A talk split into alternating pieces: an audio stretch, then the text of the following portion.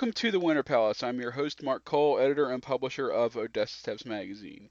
We begin the pod today with some sad news with the unexpected passing of Kentucky Fried Wrestling Scott Bowden.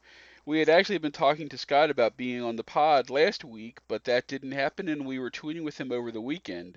So we were certainly shocked when we woke up earlier this week to find out he had passed away. Of course, condolences to his friends and family. Today on the show, we're happy to say we finally got Beau James, the king of Kingsport, to tell all sorts of tall tales. We begin by talking about Scott, who Beau had just done his podcast a few weeks ago. And then we're going to talk about all things Southern wrestling, whether it's Knoxville slash Southeastern slash Continental slash USA, Memphis, the Fullers, the Goldens, the Welches, the Jarretts, Nick Gulas, all sorts of things. We talk about Beau's career beginning at age 16 uh, until the present day. All sorts of uh, wonderful stories from Beau, including his friendship with people like Buddy Landell and Jimmy Valiant and Ricky Morton and all sorts of other people. We're hoping that Beau's going to come back at some point to tell more of his great stories. If not, you can check out his website, and his Patreon for more stories. Thanks for listening. We hope you enjoy the show.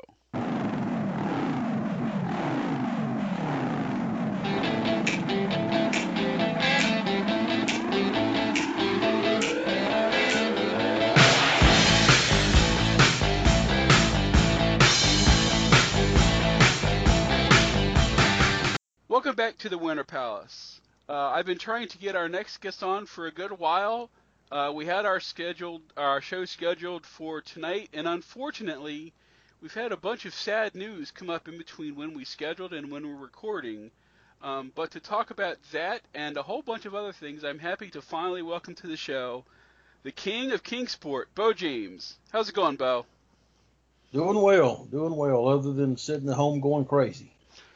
I I can sympathize. I am on my third or fourth week of not working and hopefully soon, but until then I've got I've been making podcasts and reading books and watching a lot of wrestling. So, I'm sure if I can't be working, that's the next best thing, I guess. Yeah. I, I have spent a lot of time with my three-year-old great, uh, great nephew, which was great being off road, and I've did a lot of research. But I'm a guy that is used to being in three to five different towns a week, and I have not made a town in almost seven weeks, and it is driving me crazy. I know there was a thing that somebody had said. Uh, I think it was either Cubs or Fredo that Felino like had I guess since he didn't wrestle in either in March or he won't wrestle in April was like the first month he hadn't wrestled since like 1980 something. He had like a oh wow a, a consecutive streak going ever since then. But you know, it's like unless I guess unless you uh, I guess unless you work for Vince, you're probably not working these days. Yeah, that's the way it looks. You know, and it's it, it in some ways it's good because guys are getting time to heal their bodies and refresh and be ready to go again. But like I said, for guys like me who have been doing this for 31 years, and every time I say that, it sets me back. Uh, but 31 years of making towns, and you know, I, I've had two breaks in those 31 years. Uh, had to have a surgery on my ear uh, in 2004, and then I had to have back surgery in 2014. Both of them set me up for, I think, about five months but other than that, my longest break probably had been maybe a week. Uh, I know before the ear surgery, I think the longest break I'd had between matches was five days. So it's it's a whole new world to uh, try to adjust to. Definitely.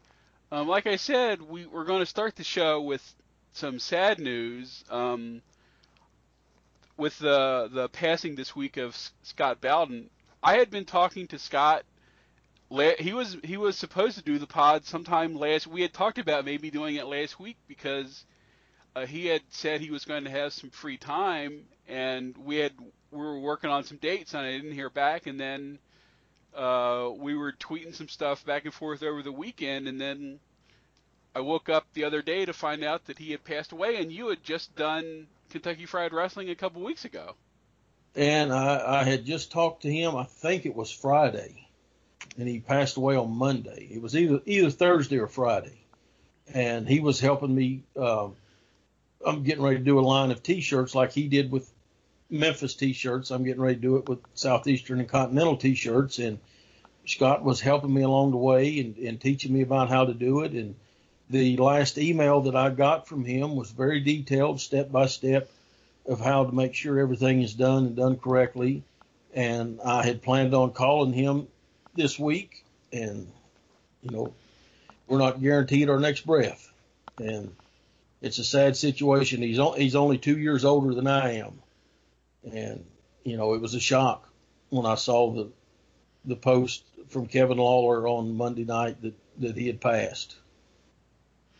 Yeah, he had done the, he had done the show uh, a couple years ago. Was when the, we had it was fairly new when we started the pod, and uh, I had him on right after Tommy Gilbert passed away because I figured one he was like one of the main Memphis guys sort of in the podcast circuit. Plus you know he had worked with both Eddie and Doug so I figured he would be a good guy to have on. And we talked about a bunch of wacky Memphis stuff and things like that and I talked to him on and off about you know doing some stuff uh, coming on, but he was busy, and then like he had that hiatus when he really wasn't doing the pod anymore, and he had just come back since he had switched networks. He was doing it with with Chris and Bix now over there, so you know I figured it was a good time to have him on. Plus, I've been trying to do more pods lately, being at home with nothing to do, and you know we had been talking about some stuff about what to talk about, and then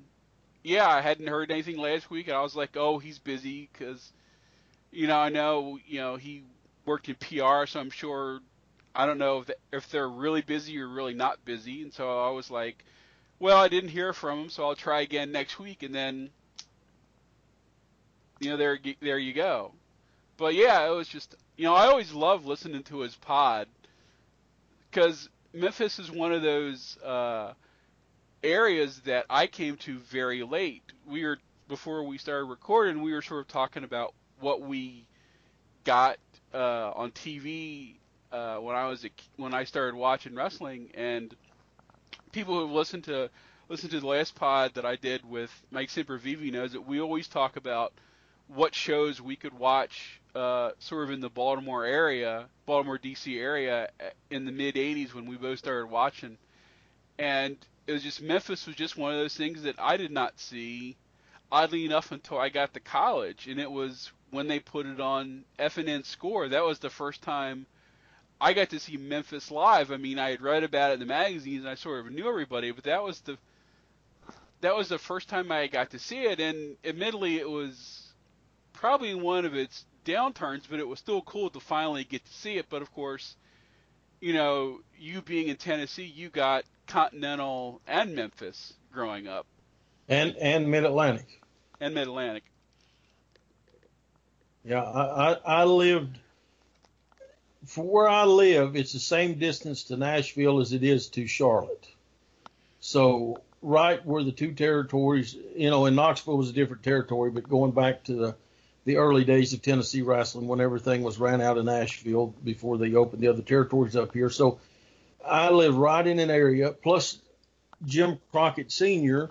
was born and raised about 20 miles from where I'm sitting right now this was he was from Bristol. This is his home here in East Tennessee, and this was the first place that he promoted before he got the opportunity to go to Charlotte and take over the operation in Charlotte. So I lived right in a great area to see wrestling, uh, you know, southeastern Memphis and Mid Atlantic. And for a short time, when I was a kid, for a few weeks, we got the Sheik's TV, which was awful at that. By that point, it was big time country, big time wrestling. 30 minutes about country music and 30 minutes about wrestling as the Sheik was trying to promote concerts at the time.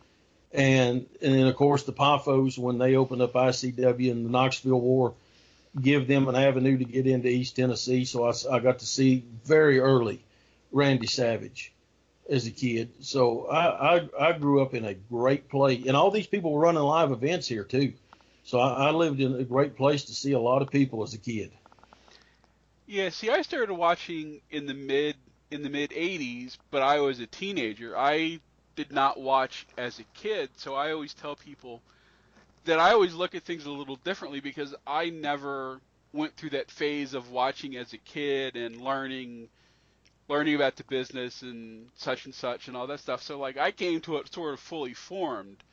So I always say that like I look at things a little differently than most of the people who were like lifetime fans. But like I started at a great time, especially being in Maryland since we were right between we were sort of in the in the crosshairs between Crockett and and Vince. So, you know, the first show I went to I think was WWF show in late 85 in Baltimore and then we went to an NWA show I think at the beginning of 86 in Baltimore and then we went to the Bash in Philadelphia. And of course, little did I know how infamous that first bash in 86 would be from Philadelphia between the country music, which needless to say did not go over like uh, they probably had hoped in Vet, in Vet Stadium, and then learn you know all the other things about that show, and you know the blade getting stuck in Wahoo's head and it almost being shut down, and some of the matches. Yeah. So it's like I'm kind of fortunate that like I went to like one of the famous bashes, and then you know it went on from there. The thing that and, and, and the, that Delbert McClintock, Delbert McClintock doesn't even work in some of the country music places like here. You know, he he was a real niche act, and I don't know why in the world they booked him for Philadelphia. Uh, yeah, I don't even remember if we stayed because I'm sure that my friend Jim and I went with my parents, and I'm sure that I that dragging them to wrestling was one thing, but probably asking them to stay for a concert afterwards probably was a bridge too far because I don't remember staying for the concert, so I couldn't even pass judgment on that now. And the funny thing is, I I ended up going to college in Bloomington, and as far as I know, I don't remember. I I assume Bruiser had shut down by then because I don't remember anything about local wrestling out there, and of course, not really understanding what I do now. It's like now I realize that well, I didn't have a car, but you know, I was only a couple of hours away from going from going to see matches in Evansville, which I didn't really, you know, which I'm sure I did not really grasp was part of the Memphis circuit back then. But I don't think I saw anything local. The I think the only wrestling I saw when I lived in Indiana was WrestleMania the year it was in the Hoosier Dome, and that's because I covered it for the college newspaper. Uh, Bruiser would have he he still had a 30 minute TV in some places uh, up until the late 80s, but he didn't he didn't run weekly. He didn't have you know run several nights a week like he had in, in years past. But he was still running some small towns and smaller venues in the big towns. Uh, and but it was he was the star, the only name value guy, you know, on the card. The rest was mostly guys that he broke in or guys that were at the end of their career. Um, Evansville, if you would ever went to the Evansville Coliseum, you would absolutely love that building, and you would have went every week. You know, it's just I think by the time I had a car, I I don't know because I know I sort of when I was in college, my interest sort of peaked and troughed, and I know that it was in the early 90s because I was in Bloomington from like 88 to 93. So I know that eventually I was still living in Indiana when I started getting the Observer and becoming a tape trader and all that stuff. So I became less interested in sort of the current scene and more interested in Japan and then getting old stuff. The one thing I regret in hindsight is late in 93 I was going cuz in between the summer from me going to uh, finishing there and going to grad school, I was going to go down and do an article on Smoky Mountain and I was I figured the closest thing the closest show I could get to from Bloomington was to go to Pikeville. But for whatever reason, and then I think I was going to go to one of the fan weeks once I was in grad school, and that ended up not happening either. But it was just funny because I remember this is how long ago it was. Like I remember like faxing Sandy Scott back and forth about coming down and planning and all this stuff, and I think like the week before I was going to go to that show in Pikeville, like there were just really bad storms, and I was like driving by myself all the way from Bloomington down to Pikeville and back. I was just like, you know, I'm an adventurous young 20 year old, but not that adventurous. It's like maybe you'd have now, been you'd have been you'd have been better off going to Knoxville because Pikeville back then was two lane roads. Yeah, see, I I I think back sometimes and I'm like, you know, I kind of wish that I had gone just to say that I had gone, but sometimes I wonder who knows what kind of weird kind of travel travel experience that would have been. But uh, yeah, the, and then if I would have, uh, um, I was going to get my PhD. I was going to go to Middle Tennessee State.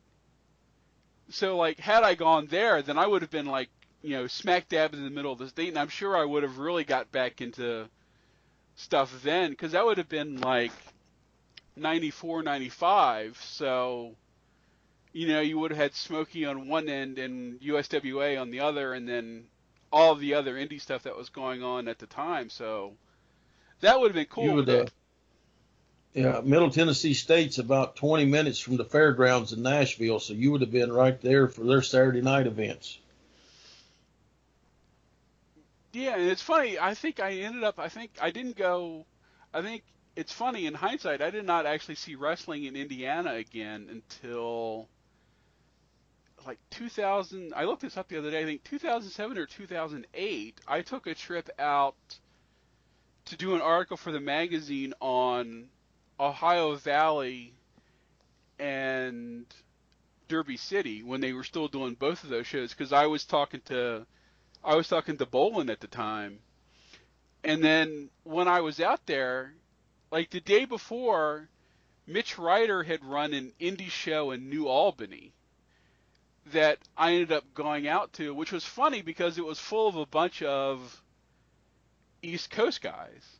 Like uh like Larry Sweeney worked that show and Hero worked that show and I knew those guys from Chikara. So it was really funny. So it was this, and, and Mitch obviously was working in Chikara then too.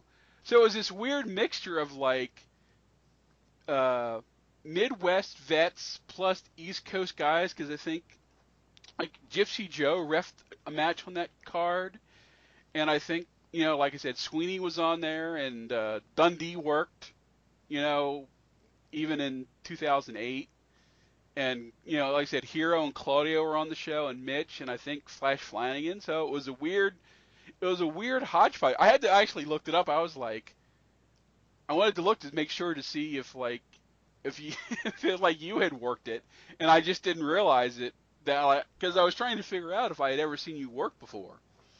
In uh, in I was in the yeah in the mid '90s. I worked quite quite a bit in Indiana for uh, Delphia Richendollar, who was a, one of the first lady independent promoters, uh, all the way back to when they were called outlaw promoters. She ran wrestling in Kentucky and Indiana for decades. And I actually wrestled in Bloomington for her. I wrestled in Jasper.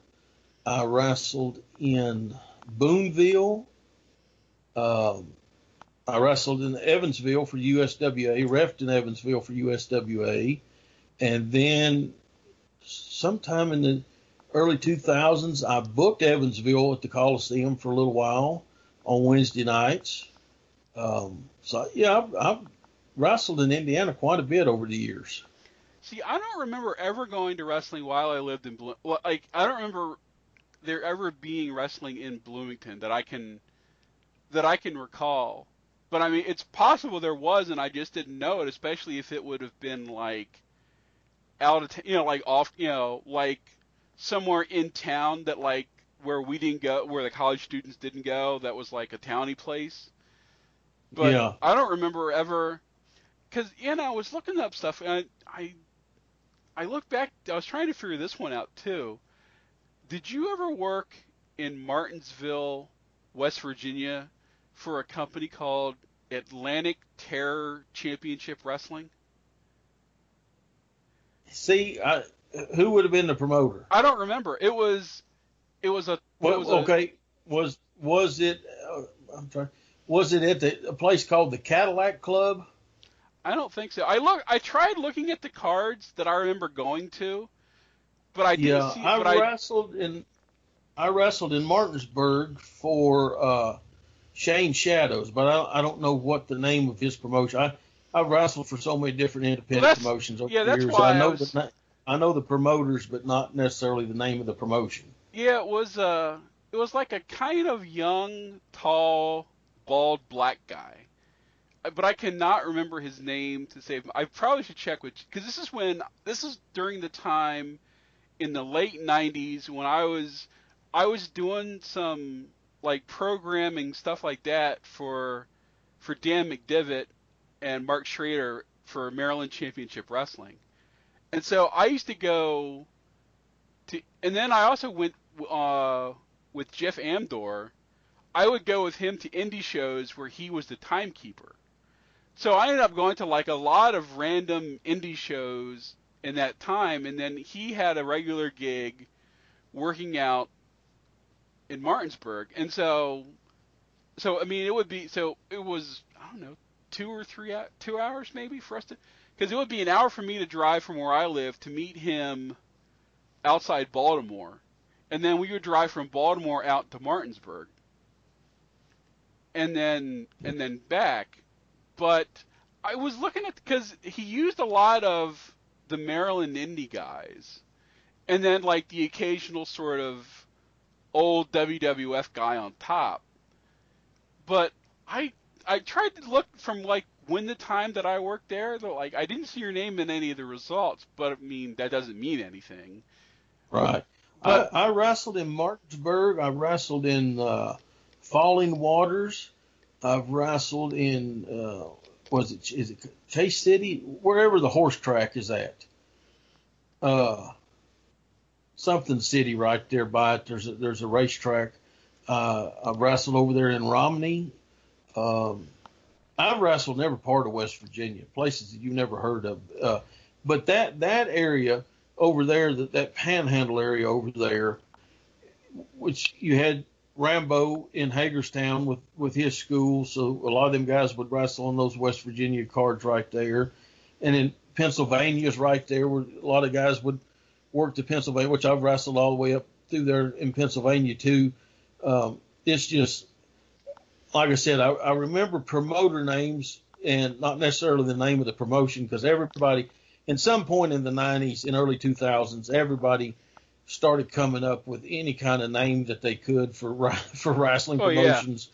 You know, and uh, I would look at the poster and I I don't even know what that stands for or what that means. You know, so if I'm confused by it, I know the average fan is confused by looking at that.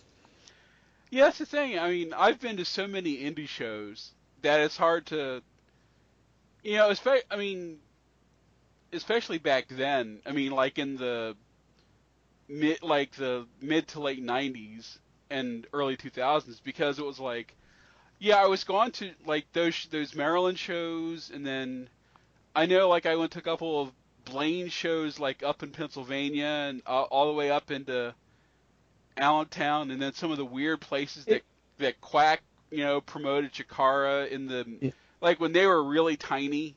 You know, I mean, or, or before they got bigger, I should say, and you know, like in Allentown, and you know, driving two hours to a, the that fire hall they used to run in the middle of Pennsylvania. It's just, I mean, these I'm sure these are things that that you certainly know about the driving. Yeah. You know, and this was back in the the uh, era when you printed off MapQuest to try and find places because we didn't have GPSs yet.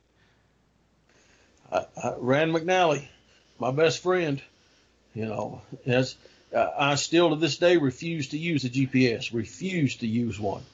And I drive people, and I tell people that ride with me, I say, look, the day that I need a GPS to get around through these mountains, from Chattanooga to say Pittsburgh, is the day you need to take me home and tell me I never need to leave again because I've traveled these roads for so long, so many years. Hey, uh, is Blaine, is he still living? I don't think so. I think he passed away, I want to say a fair number of years ago. Okay. But I, I don't, I, I don't remember when, I, because I thought it had been long enough ago that I still lived, when I lived in, when I lived in Virginia Beach, I thought that's when he passed away, but I could be misremembering that because that was somebody that like I hadn't uh like other than when I talked to him in the mid 90s cuz I stopped going to the shows up there and then I sort of lost lost touch with that company. So I yeah, I hadn't seen him you know probably since like 95, 96, 97. Yeah, he, I, I know for a while because I used to see him over around Raleigh, Durham, North Carolina. He was had some health issues and was at the hospital there at Duke and would come by at some of the matches. And but that was around the same time you're talking about. And that's I I, I haven't thought about him in years. Too. You just said his name. That's why I was wondering if he was still living.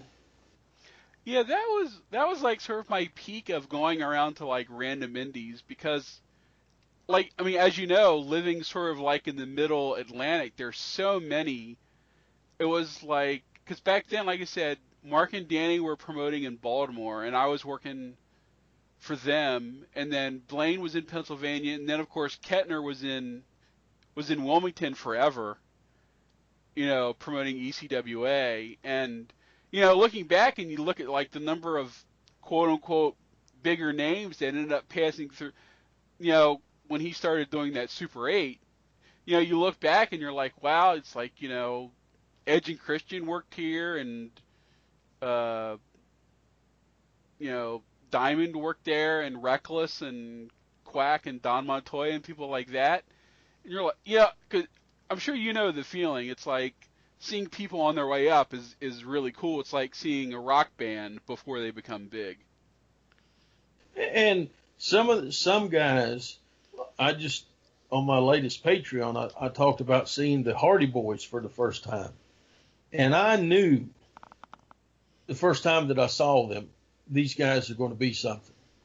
And then I, I saw them more and more, and I, I and I got to know them and see how hungry they were for the business how much they wanted it. You knew, you know, these guys someday, we, and they got it a lot faster than than we thought they were going to get it. And man, what a run they've had. Yeah, I remember they worked. They worked a couple times for for for Danny when I remember there was a show down on the eastern shore of Maryland at a high school where they worked a four way with um, both of them and then Joey Matthews and Christian York were like in a four way, and that was like at the time it was you know four of the like these guys doing all this super cool jumpy you know it was before the flippy stuff had sort of peaked and became ubiquitous it was like new and fresh then. And you know i remember those guys having a heck of a match. And i remember we i remember around that same time seeing there was a, at least once it may have been at their high school where it was like one of the first times I saw the Briscoes. You know, when they were I think they may have still been in school. I don't I don't know, but I mean they were super young back then. Seeing them work, I don't remember who they worked, but but like I remember definitely it was one of their early early appearances. Joey Matthews. He was talking about him. The first time I ever saw him, I, I don't know how old he was, but he looked like he was 12 years old. I mean, he, he looked like a, a boy, and he, he was a teenager, but but he looked much younger than what he was.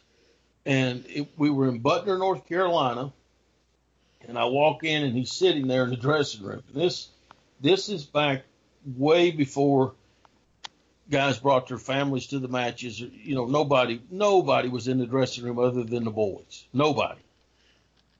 and he's sitting there, and I think he's just some random kid. So I go over to him. I said, "Hey, your does your dad wrestle?" And he looks at me real confused, and he's like, "No." I said, "Well, get out of here." I threw him out of the dressing room, and they brought him back. They're like, "Hey, he's wrestling tonight." I said, "You got to be kidding me." I said, I, you know, but there, there's another guy that once I saw him and watched him and, and was around him, I knew he was going to do good for himself because he was hungry and wanted it. Yeah, I remember they were they were the guys that really stood out to me when I worked when I worked for for in Baltimore. That it was I remember like one of the first shows. It's like those guys came and then they brought they brought Amy with them when she was still Angelina or Angelica, whichever it was. You know, and it's funny now. It's like she was blonde and less surgically enhanced, and it was just like I don't think she worked. I think she was just with them like for the weekend, like because they had come up to do shots for us and whoever else. But I, she was like, "Oh yeah, I wrestle too," and I was like, "Oh cool." And then you know, and then she becomes a huge star. Yeah. I, I was I was not around her maybe once or twice uh, because she got into the Carolina scene about the time that I was leaving, uh, moving to Memphis to go to work for Randy Hales. And then by the time I finished up there and came back up here, uh, I think she was already with ECW. Yeah, it's funny. I lived here and I only ever went to ECW once because sort of the idea of going to the arena was sort of uh, off-putting to me. Like, I'm not one for I'm not one for uh, going into cities and then going to South Philly. I you know I haven't gone to South Philly enough on my own. Going there on like a Saturday night to see wrestling was a little a little daunting by myself. So like I never I didn't go to the arena until like I was friends with Dave Scherer and I actually got to sit up with them in the Crow's Nest when they did play-by-play on the net. So like I only went to the arena once when it was ECW, and then for a couple indie shows, and then you know probably a couple dozen times by the time you get to like the late 2000s when Chikara ran but it was funny being here. It's like being an hour away. I was just like, I'd ra- I almost would rather have gone to a spot show than going to the arena back then. And even now, it's like I'm always. I know guys that have worked indie shows there, and I'm like, are you working anywhere else locally that like I can not go to? Because it's funny, because because uh, I've had Sam Adonis on the podcast before, and he was working one of the lucha shows in Philly. And he's like, "Are you going to come?" And I'm like, "Yeah, you know, maybe." And then I was supposed to go out for one of his shows in Pittsburgh in February because I was going to help bring in some of the lucha talent, but that fell through. But then he was supposed to work in Delaware at some Mexican nightclub uh, like a month ago, and it was like the weekend everything shut down was that show. And like I had already taken off that weekend to go see the show. And then you know it ended up happening. So it's funny I keep telling him I'm like next time you're close I'll come. And then it was like it takes a pandemic for me not to be able to go see him work it's like you know he's like a half an hour from my house and I'm like honest I swear I was going to come this time no kidding but uh we mentioned Scott passing away. The other person that passed away this week that I'm sure you saw over the years uh, was Dick Steinborn. And uh, for people, I don't know when people are going to listen to this, but on this week's Studcast, Ron devoted most of his show to talking about when Steinborn worked for him in Knoxville and Southeastern, and you know what a great guy he uh, was, and all this. But and and it's I'm sure so I'm sure you saw him as a kid, and it's also interesting that not only was he like a really great wrestler, but he apparently was a photographer too and did the programs and those. He sounds like a really multifaceted, interesting person. Plus, being second generation. And uh, I I spent, spent some time on the phone with Ron as he was getting ready for that, trying to look up some dates and stuff for him. Um, he called me, wanted me to help with him. I I met, I saw Steinborn as a, as a kid, yeah, uh, but I was real little, so I, I don't really remember him um, as a wrestler. But I knew who he was and heard his name for years and years. And I met him in 1992 or 93 at one of the very first conventions in Nashville. And he was real nice, just a nice man. And maybe, I don't know, 10, 12 years ago, uh, when podcasting first started getting out and blog talk radio was the thing, and they had the Peach State Pandemonium thing, Steinborn was on that several times, and I co-hosted that show a few times and got to talking to Dick on there. And I got he he called me a few times, you know, wanting me to help him find some research and do stuff. But yeah, he he was a great office guy. He he was a, a good booker. Uh, he he could do every job. Old time wrestlers when I started told me, learn every job. You'll always have a job. And and Dickie was that way. He knew every job of wrestling, every aspect, producing TV, booking, programs. He probably, if you took a ring and threw it on the floor, he probably could have it together in a matter of minutes. He could do everything his dad promoted in Florida for years and years and years. And he he's one of those guys. And I, and I told Ron this on the phone yesterday. Sadly, he's going to be forgotten in time because there's not very much footage of him. And if you're listening to us now, I will recommend when you get done with this podcast, go to YouTube and look up Dick Steinborn and Seigler from Atlanta. That is the match that all the boys hold in high regard of how you have a TV, a competitive TV match, and it's it's something to see. And uh, you know, he had a long career. He booked places. He wrestled everywhere. He worked in the office many places, and he's one of those unsung heroes of the business that most modern people have no idea who he is. They wouldn't even recognize the name if they heard us say it. Yeah, it's funny that I actually tweeted that match to Ron in case he hadn't he didn't know about it. And then he wrote me back and he said all three of the people in this ring worked for me because it was Seigler, Steinborn, and Ronnie West was the referee. And that was oh, a match. Yeah. And that was a match from from Gunkel in I think like '73. And it's the cool thing about that match is it was apparently posted on YouTube by some of Tommy Seigler's family. I guess that must have been like a match they had like in their family archives. Uh, the Ted Allen saved that match. Ted Allen had the tape of that that he saved forever. And when guys came to Ted to train, that was the match that he would have them watch and tell them when you can when you're able to have a match like this, then you can call yourself a wrestler.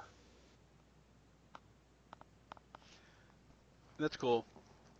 Um, one of the things since we were talking about Scott before, and I I sent you this clip before we started, and I didn't know if you remembered it or not. But this is something that that I had planned to talk to Scott about because it, it's it's funny because I don't remember seeing this at the time, although it may have been right when I started first starting wa- watching Memphis, and I really wouldn't have understood it.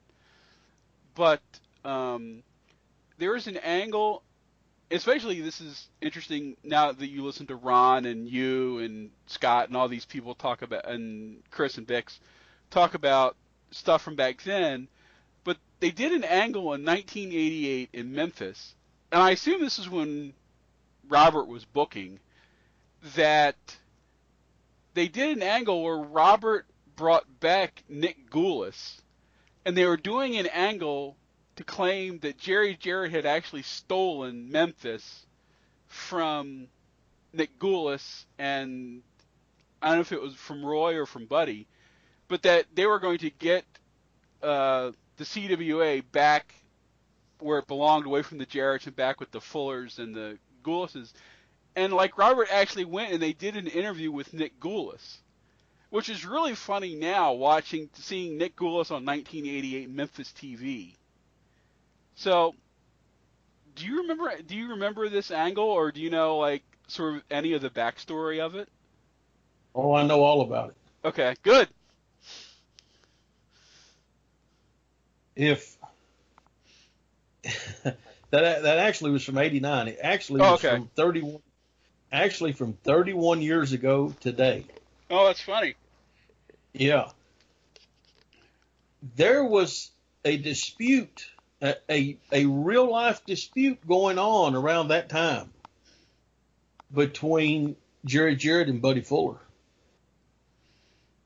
about the rights and the promotion rights and points in the office and different things because when Jerry Jarrett split off from Nick and went opposition to Nick, Buddy Fuller went with him. And Buddy was a partner because when in 1977, when they go to Channel 5, it is Jarrett Welch Promotions. Buddy is part of the part of the promotion. And he was there for a few years and then he was gone. So there was still and Robert asked Nick if he wanted to do this, and Nick said, Yes, I'll do it. They took the camera to him, and, and he did what you saw. Now, here, people listening right now may know Nick Gulas's name from the internet, or they may know Nick Gulas's name from hearing people talk about him on other podcasts. They, they may hear about other things about Nick Gulas. And almost everything that you hear about Nick Gulas is bad. He was a horrible payoff guy. He treated you terrible. He did this. He did that. If you ask Robert Fuller, who's the greatest promoter he ever worked for, he'll tell you Nick Gulas. And he says it in that video, and he means it. He truthfully means it. If you ask Jackie Fargo, when Fargo was alive, who was the greatest promoter you ever worked for, he will tell you Nick Gulas. Now, does that mean that they always got along and they didn't butt heads at times? No, it doesn't. But if Nick was such a horrible payoff guy, if Nick was such a terrible person, then why did the Fargos and Robert Fuller and Tojo Yamamoto and Gypsy Joe and, and all these guys, why did they stay with Nick Gulas for 25 and 35 years? Most of the narrative that you hear about Nick Gulas comes from people that were not top guys that only passed through Tennessee. They have to have an excuse of he treated us terrible. He, you know, whatever. Everybody has to have a sad story and some kind of excuse for something. But Nick, his top guys were making big money, and he took care of them.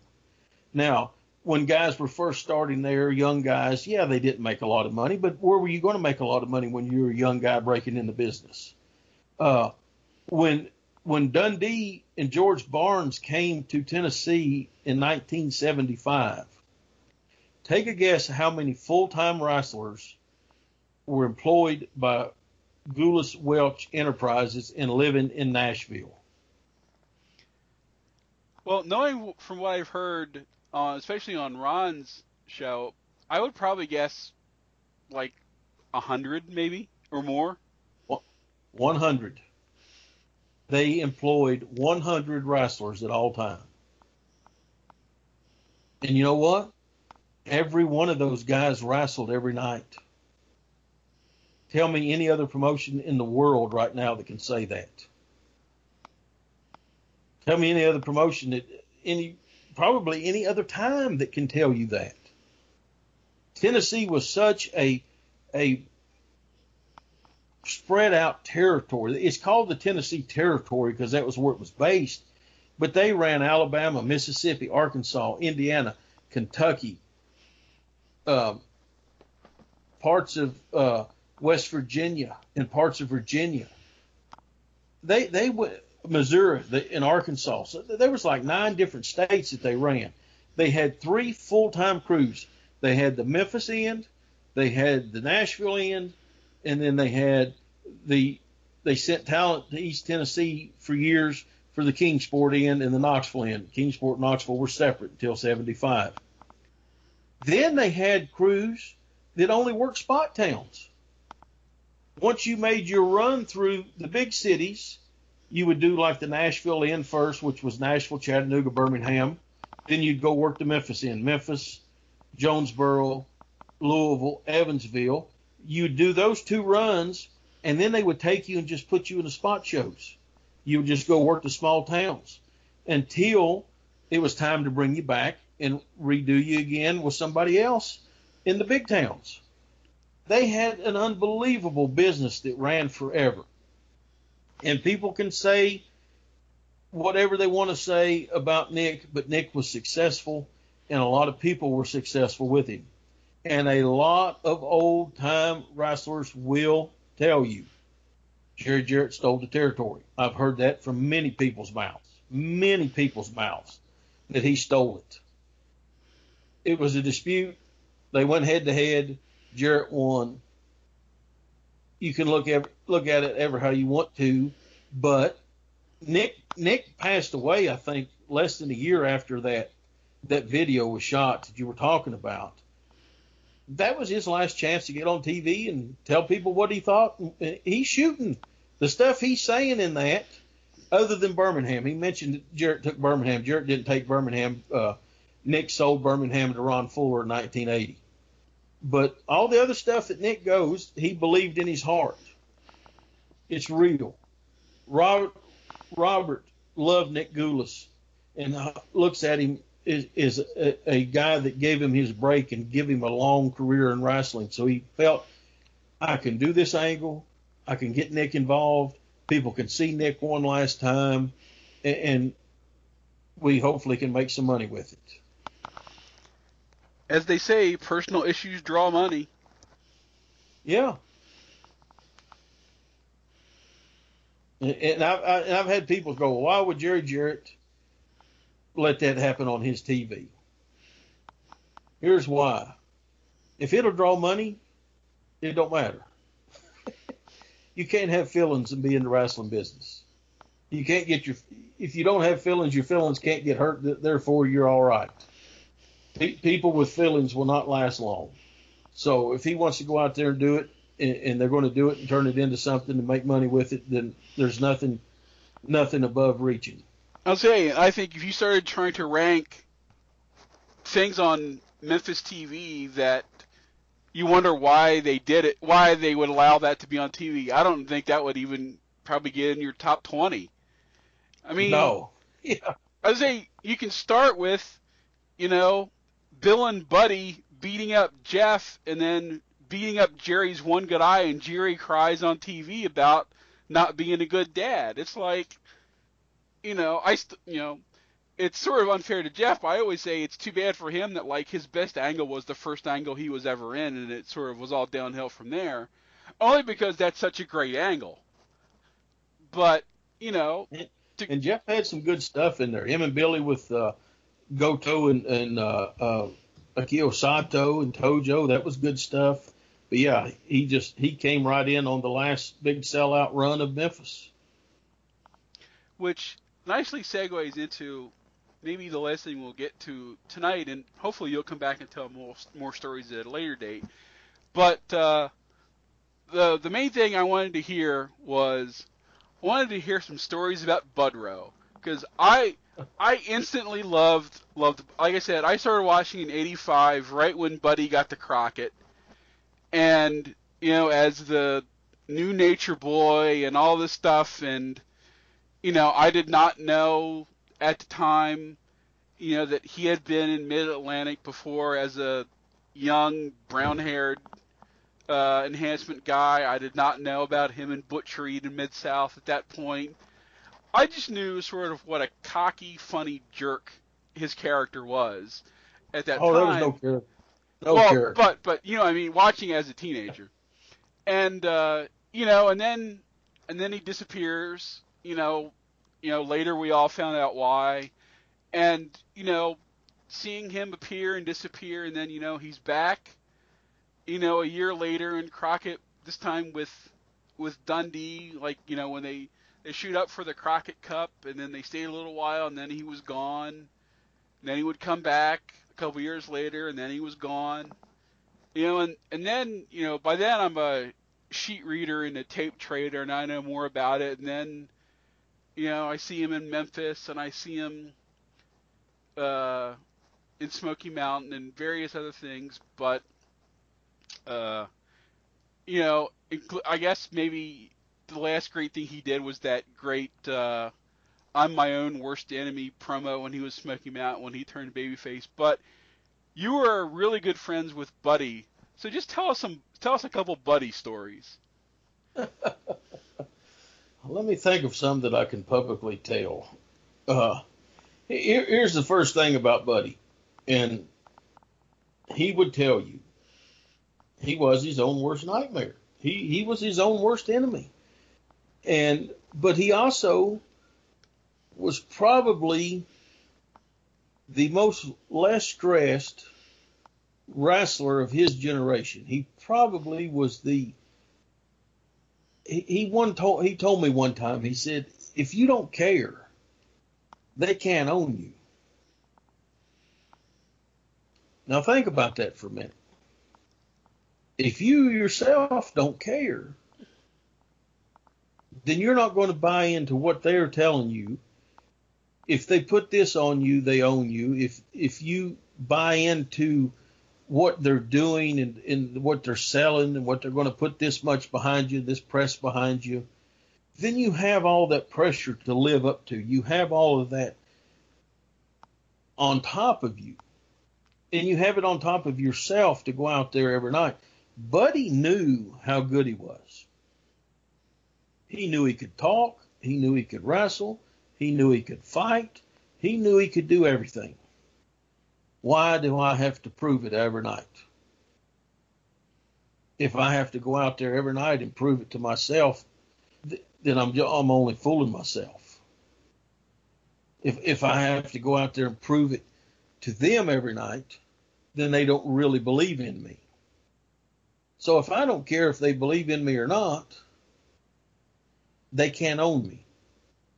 I do not become a part of this machine of this pressure and this stress that that led to so many people having breakdowns and so many people having you know horrible relationships with their families and everything else. I knew Buddy. I knew Budrow, two different people, two different people. But I'm one of the few people that knew Bill. One of the few. I saw him with his children. I saw him with his grandson. I saw him far removed from the business. I saw him far removed from the boys. I saw the real person. And when you got to know that guy, that guy was really good. He was a good human being. When you got to see Buddy, you knew it was only so long once you got to Buddy that Budrow was going to come along. And when Budrow came along, it's time to go to the house because you don't know what's coming next. If you kept him away from the business and kept him away from the boys, he was fine. But once he got around and once he got so much success to a point, he would question himself of why am I doing this other than a job.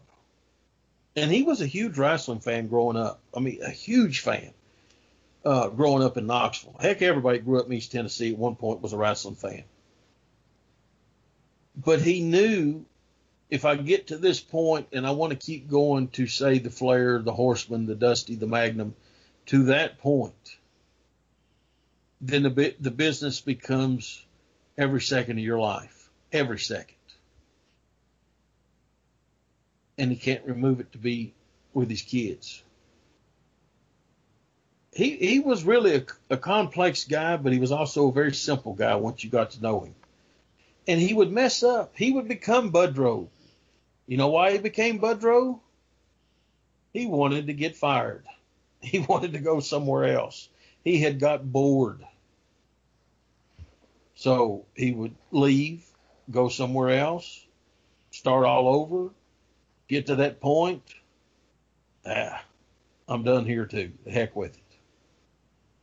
And he, Buddy's, and I'm not getting in any any details, but I, I heard a lot about Buddy's childhood and stuff, and it was not not very good. And he wanted to make sure that his two daughters had a dad and had a good relationship and had a good family, and he did that. And you know, I I feel so bad for his wife Donna.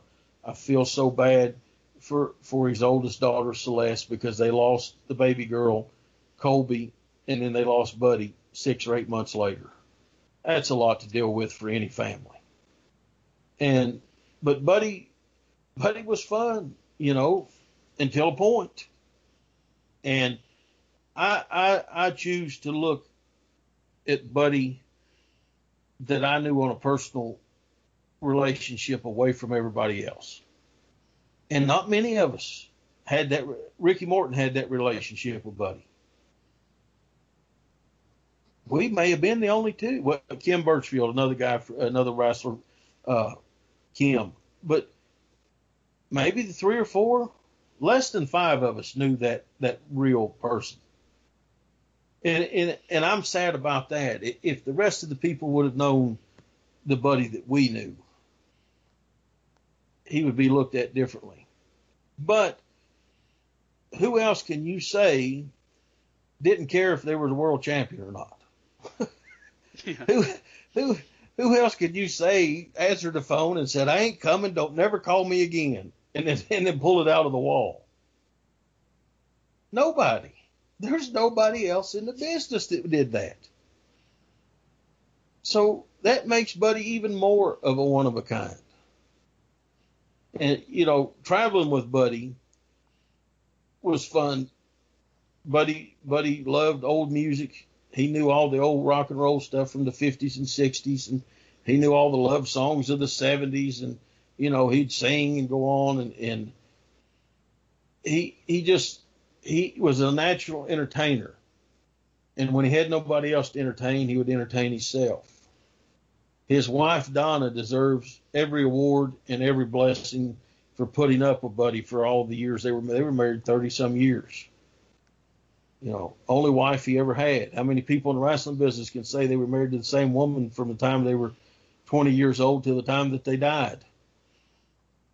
I, Bill Eadie, maybe, maybe one or two more. Not many. And but boy, she put up with a lot of stuff over the years. I lived with them for a while, and I lived in their basement. And I used to be woke up to every morning hearing her say, "Buddy, you had better not." and I, I do, man. I need to stay down here for a couple hours now. but once you got Buddy around the business, it changed because I think everybody changes once you get around the business because you maybe not as much with the young guys now because the young guys now do not know the art of work and working, and I don't mean in the ring, I mean working the people you're with, working, trying to get out of paying trans, trying to do this. Try, I mean, it's all, it's it was it was a game of always working everybody around you, and as long as you knew they were working and they knew you were working, it was fun. And there's a difference between trying to work each other out of a few bucks on gas or food or whatever than just being a line con man because it, it was a competition. It was, it was, and Buddy was great at it. And, and Buddy would, you know, he'd start, I'd be driving. I always drove because you never wanted to ride in the car that Buddy Landell was driving. Let me tell you that. I'll tell you a story about that in just a second. but Buddy would start with something. And if he said, Hey, brother, you knew right then, here it comes. and you just cut him off, right? Just cut him right off. And he's like, well, I guess you're not having any of that today. but Buddy was known as one of the worst drivers in the history of the wrestling business. And I would guess Tommy Rich might be number two. Who knows how many cars they totaled over the years? I don't mean banged up, I mean totaled. Buddy in Louisiana totaled three cars in three days. So anybody that was in the territory at that time would never ride with Buddy when he got to Charlotte or got to the Continental or wherever else because they knew about it. In 2005, we go to a town in Bobby Eaton's riding with me. Bobby was staying with me for a little while. And we go to a little small Kentucky town and I'm getting dressed. I think I'm in the first or second match. And Bobby comes over and he says, Hey, uh, what number are you up? And I said, I'm early. He goes, Oh man. I said, You need something? He goes, I, I want, he said, They don't have coffee in the concession stand. I want to go down to the store. And there was a store maybe, maybe half a mile or a mile down the road. And I said, I look and it's, it's like 15 minutes to bell time.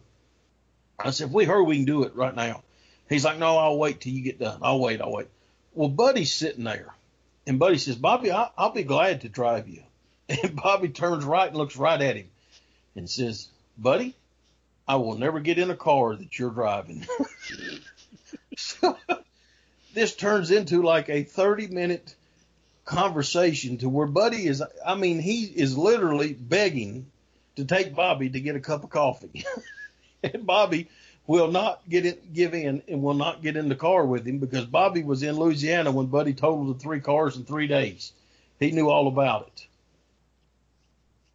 It's it's little stuff like that with Buddy that you can't help but laugh when you think about it and tell stories about it. Buddy could make you madder than anybody. I mean, he would make me to the point I wanted to punch him right in the face, and he knew it. He would push you as far as he could push you. And when you finally would blow up on him, he'd look at you and go, Ain't no reason to get all mad about it, brother. And it, you couldn't help but laugh. You couldn't stay mad at him very long because he was buddy. And, you know, I, my older nephews all knew him. My sister knew him. My dad, I mean, my whole family knew him. My mom, we all knew Buddy. And it, it was a sad day when he died in our family and, and that anniversary is coming up in just a couple of months. It was a sad day here at my house because I have rode so many miles with him and I wrestled him and teamed with him and, and I lived with him and he would get on Donna's nerves and she'd tell him to go somewhere and he'd come stay with me for a day or two. And, you know, it, one of the things that I miss so much about the wrestling business now is the brotherhood that we had back then. And it wasn't it wasn't a friendship because it, it could it could be guys that you you didn't really particularly care for or really like, but you respected them. But Buddy, I loved him. You know, he used to tell me, "Love you, brother," and I tell him, "I love you." My last words to Buddy on the phone just weeks before he died, "I love you, bud." and then I get the call that he had died. He he was far removed from the business. He was raising his grandson. He was doing so good, and he called me and talked to me for two hours one night. And we just laughed and, and it, it was kind of like we were doing our own podcast, just telling stories and reliving stuff. And I had no idea, man. This is the last time I'm ever going to talk to him. And you know, same thing with Scott Bowden me and Scott weren't very close, but we knew each other. We we could talk and have fun, do his podcast and stuff off the air. You never know when when the end's coming for anybody. You don't know when it's coming for yourself. And you know, I, I've got to the point. I've been around so long. I, I'm a, a bridge to the generation before me, my generation, and now the young guys. I st- 31 years I've been in this business. I was 14 years old when I started. I look at that now and that blows my mind. What? How in the world was I so blessed to start in this business at 14 years old? To be a boss at 16, to get to wrestle my heroes, travel with my heroes, get to know these guys, get to grow up in a business where I got to be in different town every day, get to help guys get started in this business, see so many guys start out to go on to be huge stars. I, I've lived a crazy blessed life, and Buddy Landell is a big part of that crazy blessed life. And, and I think about him, man. He he he hangs in my office. He's a picture, eight by ten of me and him, hangs in my office. I see him several times a day when I go in and out of there. And and my nephews all have stories about him. You know, we we didn't call him Budrow. I, I don't even know. I think Ricky started the nickname. I don't know where it's. We called him Budhole, like a butthole, but Bud. That's what we called him. My my nephew Zach thought his name was Budhole till he was probably six years old. You know, but the Buddy Landell that people saw on TV, that was only a portion of, of who he was. And what I'm so happy, almost his whole career is on video. I mean, you can watch the, the Mid Atlantic runs, you can watch the Continental runs, the Memphis run. You can even see his first TV match with Bob Orton Jr. in that little studio in Kentucky for the Poffos. So he's a guy that I can talk about on podcasts like this, or I can tell young guys about in the dressing room, and I can say, look him up on YouTube, look him up on the network. And they can go watch his whole career and they can see the greatness of him. Because there's no doubt he was unbelievable in the ring. Standing drop kick, that corkscrew elbow, threw one of the best punches ever thrown in the business. He could have a match with anybody. He didn't care if he won or lost. He didn't have an ego about that at all. And, and I think one of the, I think one of the worst things, and, and it goes back to they own you. Renesto put the Nature Boy gimmick on him in Puerto Rico. That was his first heel run, and that's where he became the Nature Boy. He thought he had to live up to being the Nature Boy. And then he got around Flair and he thought, this is what they want me to be. Nobody can be that. And I'm not talking about in the ring. I'm talking about the guy outside the ring that lived the life that he lived. No, nobody can live that but him. And it's almost killed him how many times? And Buddy would get to that point. He just said, enough is enough. I got to go home for a while. Or I got to go do this for a while. And he was successful in every selling cars, wrestling, whatever it was he chose to do, he could do it. He taught himself how to play drums. He could he could write poetry and write songs. He could he could draw sketches. He he was he was a true artist at many levels. And I think a lot of times those are the hardest people to get to, to deal with because they get so they get bored so easy because well I did this and I want to do something else and I want to do something else, and then they get to the point like who cares? It's time to go home. And, and that that was Buddy Landell. Yeah, we were talking. It's funny when uh, I did the podcast with Mike last week. We were talking about we were going through a whole bunch of what ifs about, especially about Crockett. We were we were talking about Crockett and Watts, and just the whole thing about if Buddy hadn't, if Buddy had gone to TV the day he was supposed to, like how different things would have been, not just for him, but for like almost the whole company. Because it's like if they put if Baby Doll goes with Buddy, and then he feuds with Flair, then Baby Doll doesn't turn on Tully and join with Dusty, and then what? How do how do the Horsemen goes from there? And then you think about all the things that would have that that changed just because of that one decision Buddy made.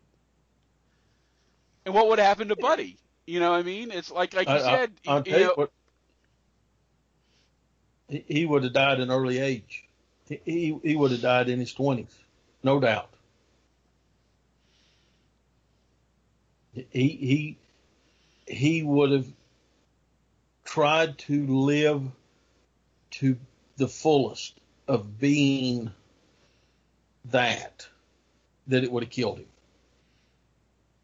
And, and there's no doubt in my mind if you go back and watch those those TBS Saturday nights, Buddy is out there doing interviews with Ole and Arn. There's actually a six man tag with the Andersons and Buddy on one of the Saturday night shows. I don't even know if Tully Blanchard would have been in the Horseman. It it may have been Buddy. Or they may have never been a set of horsemen. It may have been a, something else, a trio that. But he, he's, I, I think Buddy liked being that what if. Because it, here we are in 2020 still talking about it. And if we live to 2030, 2040, we're still going to be talking about him. We're still going to be talking about what if. There'll be a there'll be a whole nother generation because of podcast and because all this stuff that's being talked about now. Years from now, that are going to discover Buddy and be talking about what if. He will survive the test of time probably better being a what if question rather than being a 90 day world champion.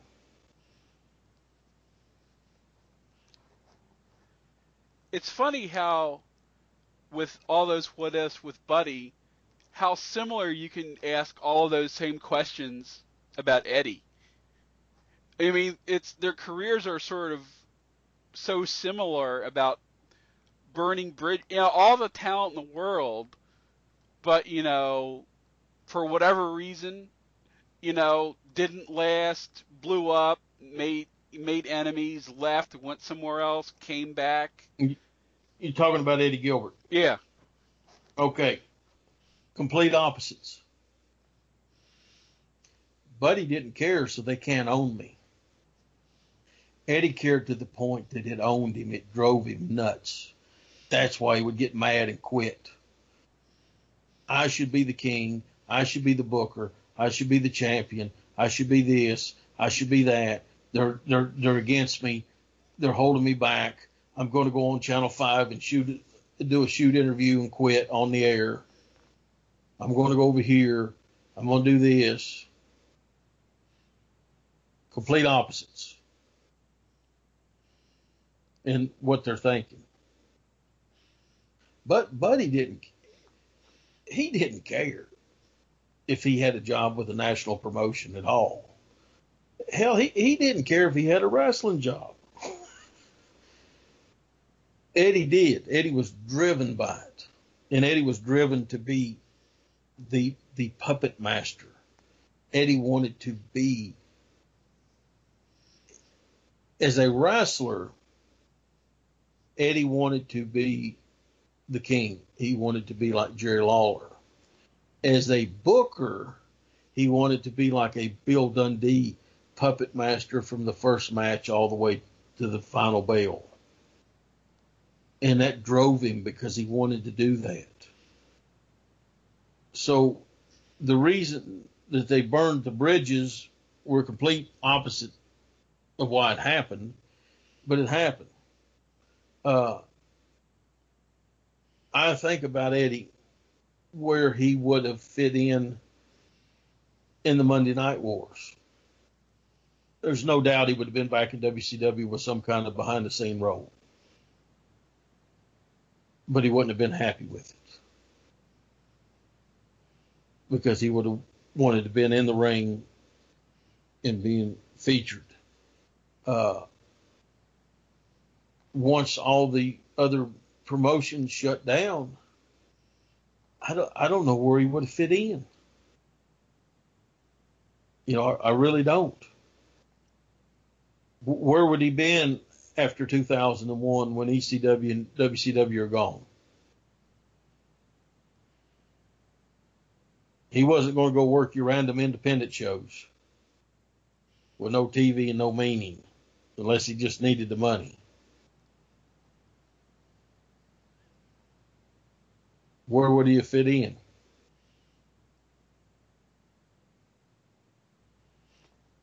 It's like you would have you would have thought he would probably initially have ended up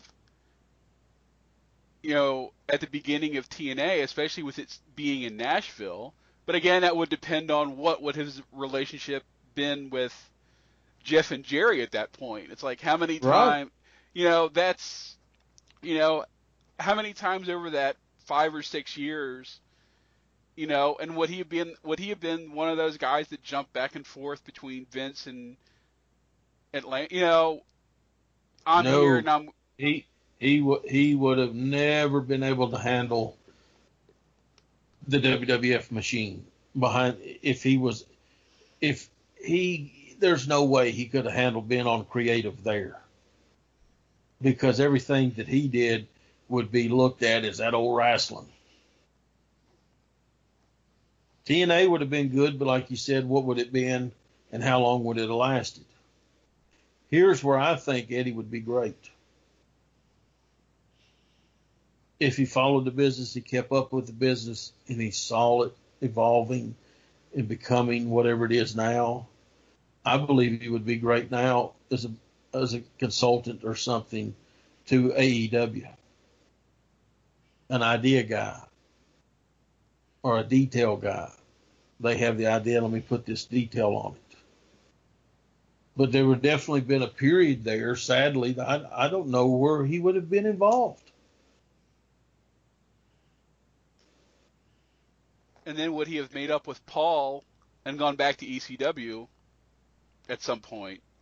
Like oh, maybe, that definitely would have Oh yeah, that would have happened. Then they would have blew up again, and maybe they they may have been two or three of them makeups and blow ups.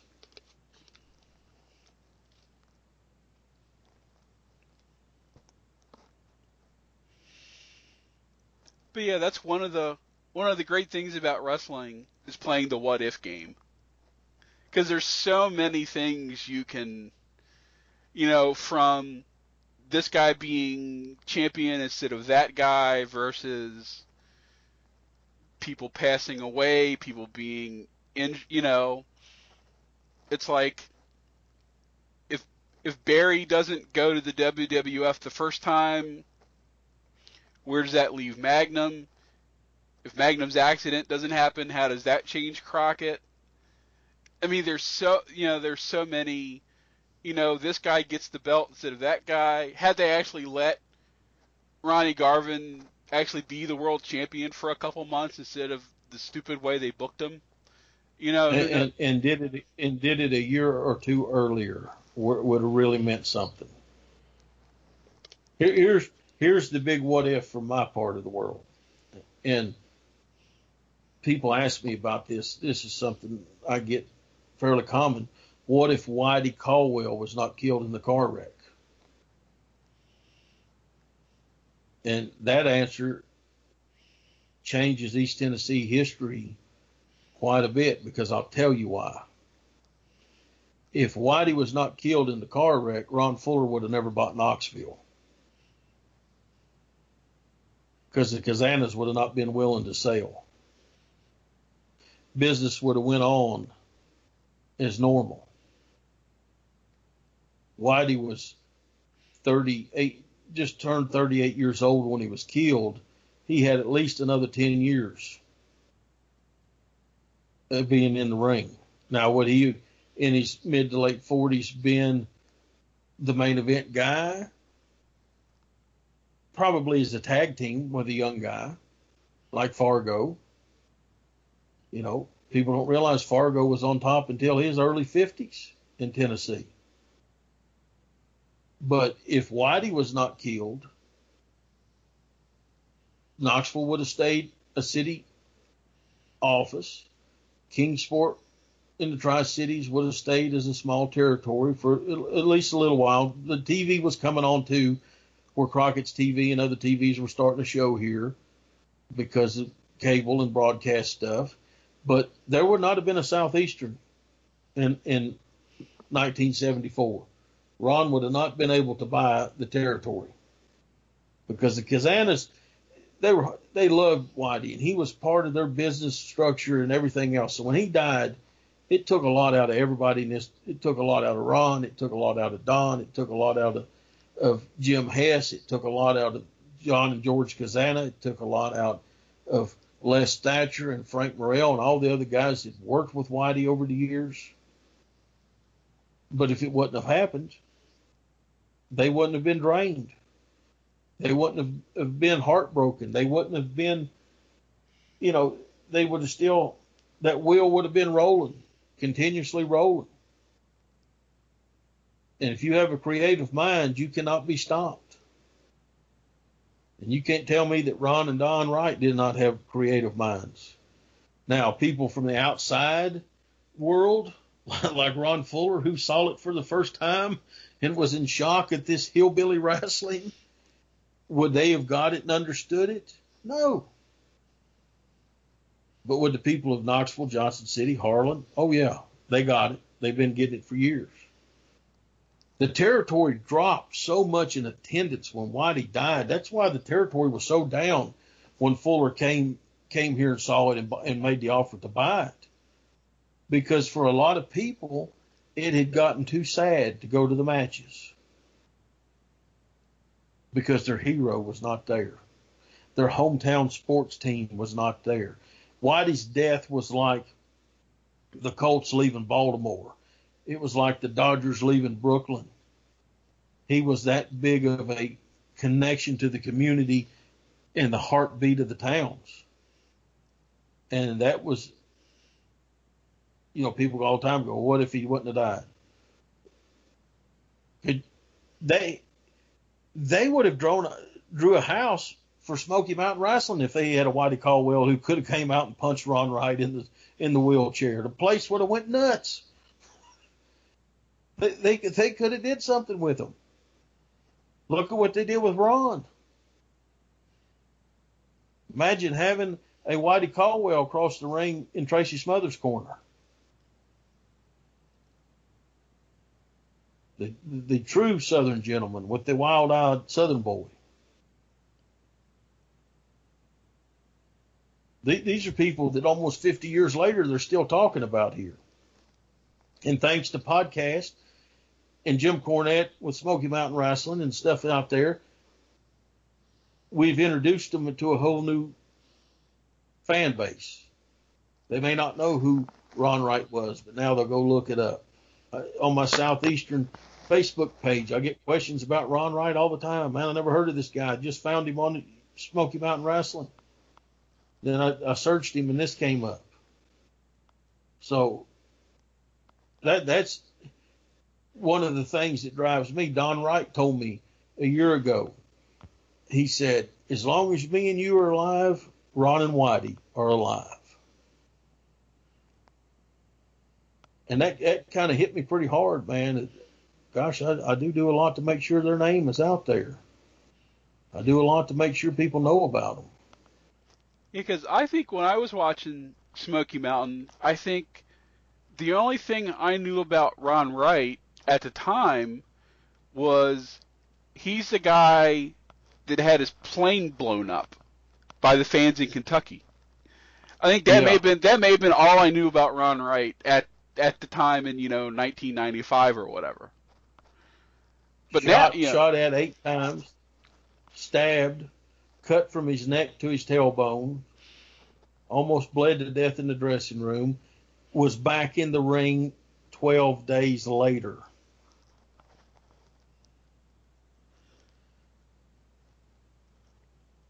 It, attendance records that will never be broke.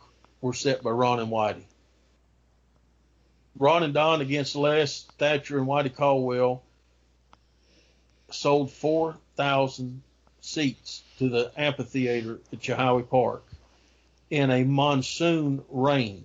The rain was coming down so hard that they could not look straight at each other to lock up. They had to turn sideways and turn their head sideways so they could see each other. And the people sat in the rain to watch it. You tell me a wrestling fan will do that now?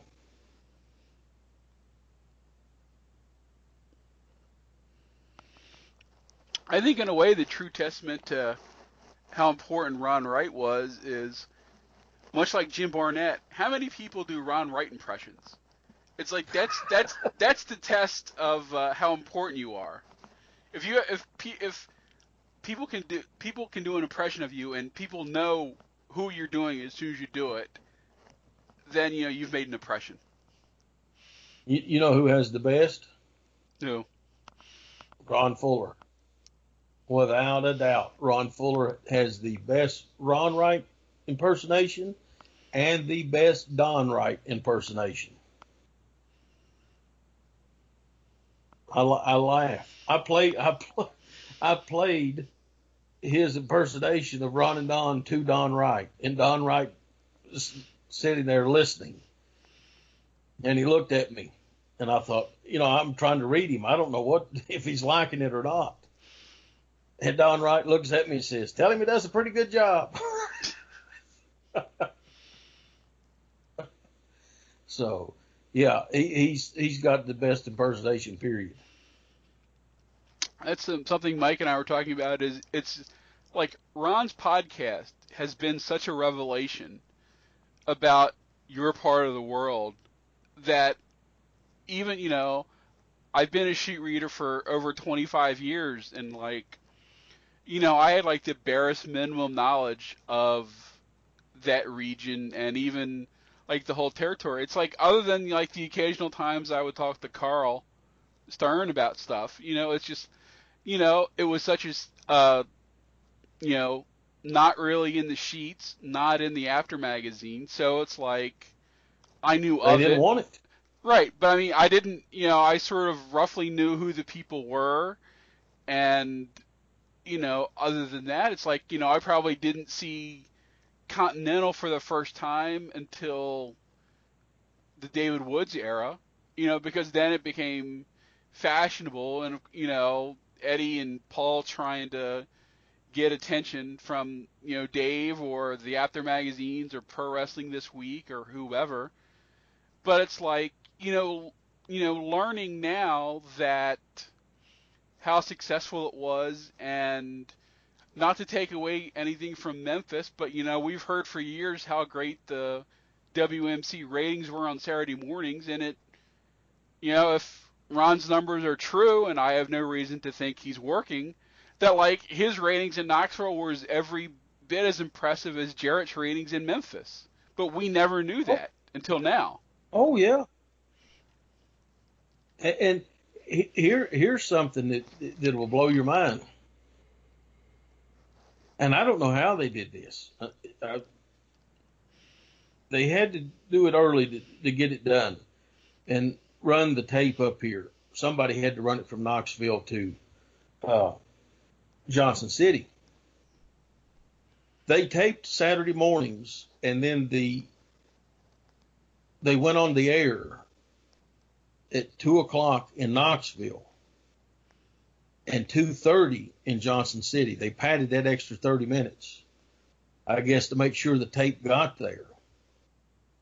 Same tape, no delay. They couldn't delay them because they overlapped.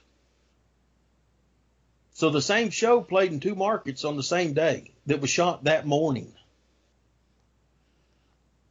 They could not bicycle the tapes because if by the time that the Knoxville tape got to channel 11 in Johnson City, the people in Greenville and Baileyton and part of Morristown and part of Newport and that whole area would have already seen what happened the week before.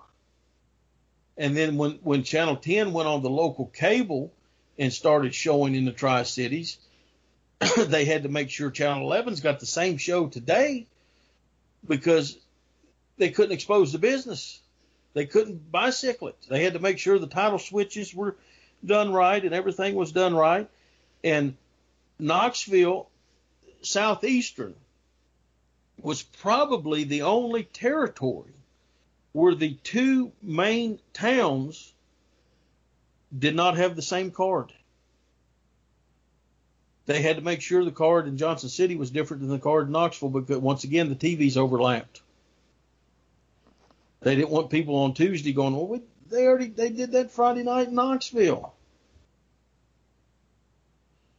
So they had to do it a little bit different, which made booking this territory a little bit harder. And then you get into Bluefield. When they opened up Bluefield, one of the reasons that, that they went to Bluefield was Louis Tilley wanted to get West Virginia going again. And because before they got local TV in Bluefield, the Johnson City tape was showing all the way to Beckley on the cable system out of Johnson City. So even the territory was so small that every TV they had overlapped with at least one other.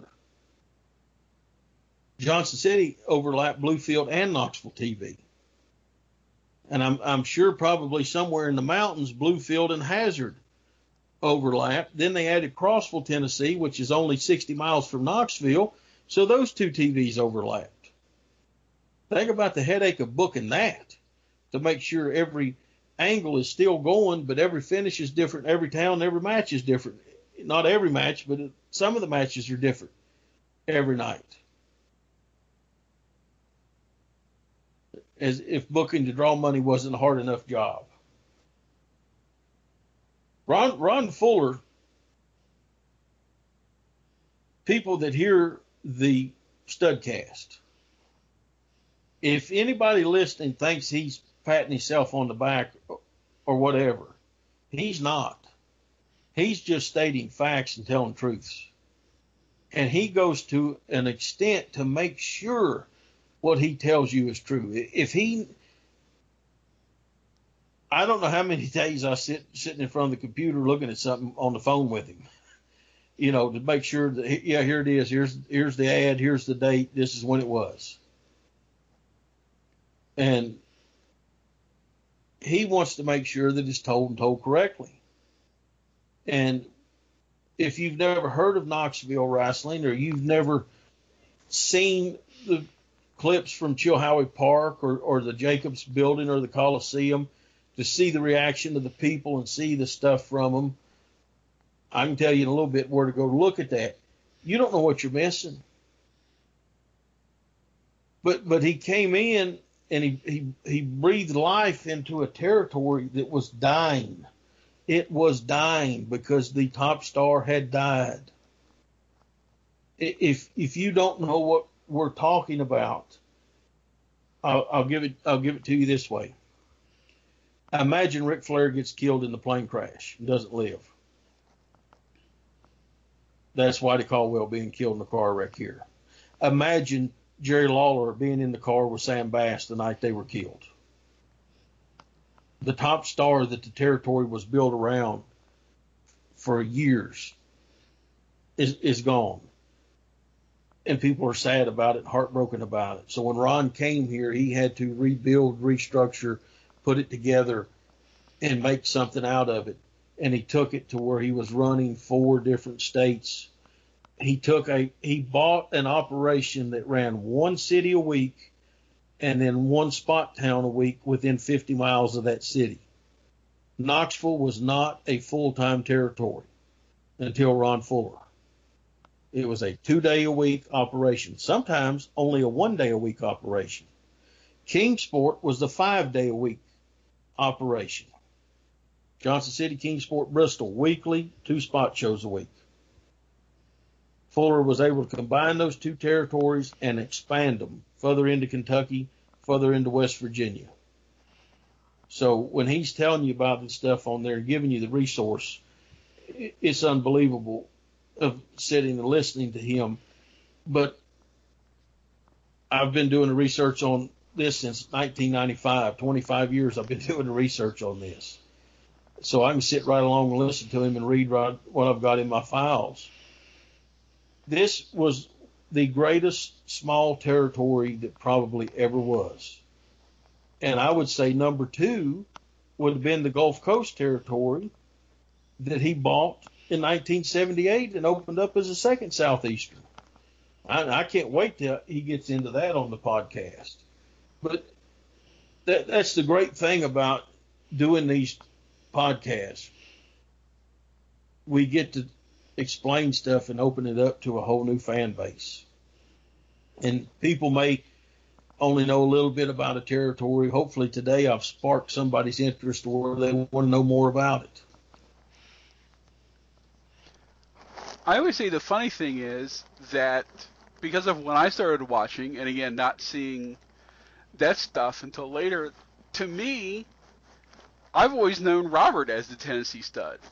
Like, I had no concept of Ron as the Tennessee stud until much, much later. It's like I would have probably more known Ron Fuller for owning hockey teams because it's you know, because I saw some of his teams play when I was in Indianapolis because you know I for a while covered the the hockey team there and he owned when he owned Cincinnati they were in the same league.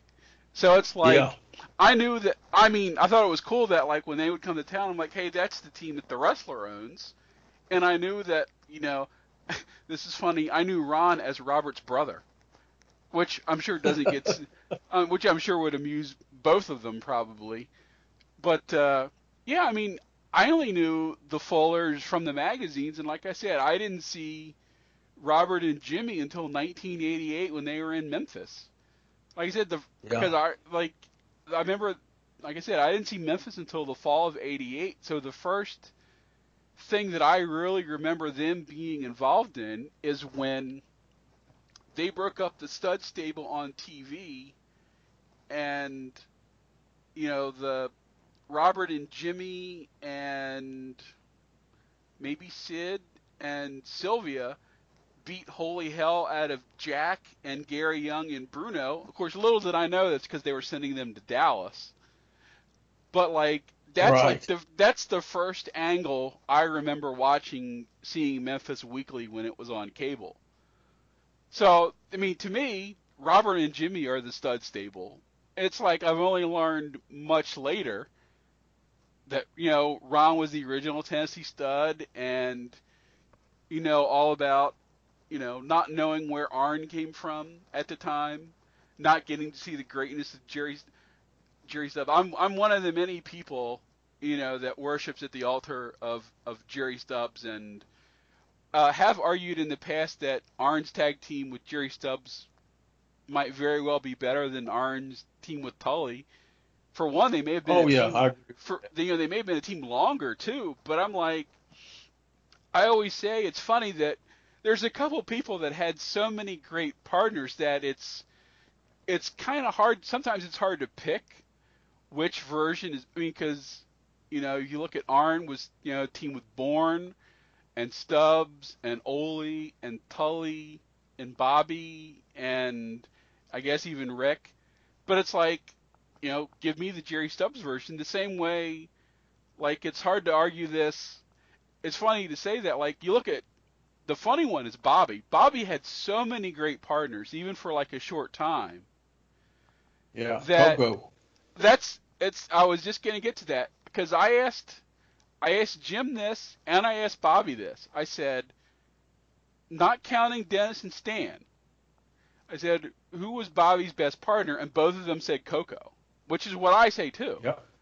But it's funny, but it's like when you look at it, it's like Bobby had Koko and Stan and Dennis, and then you start looking at like the time in WCW, Steve, you know, briefly his bad attitude, teaming with Regal, teaming with Arn, teaming with Zbyszko, and it's just it's such a wealth of talent.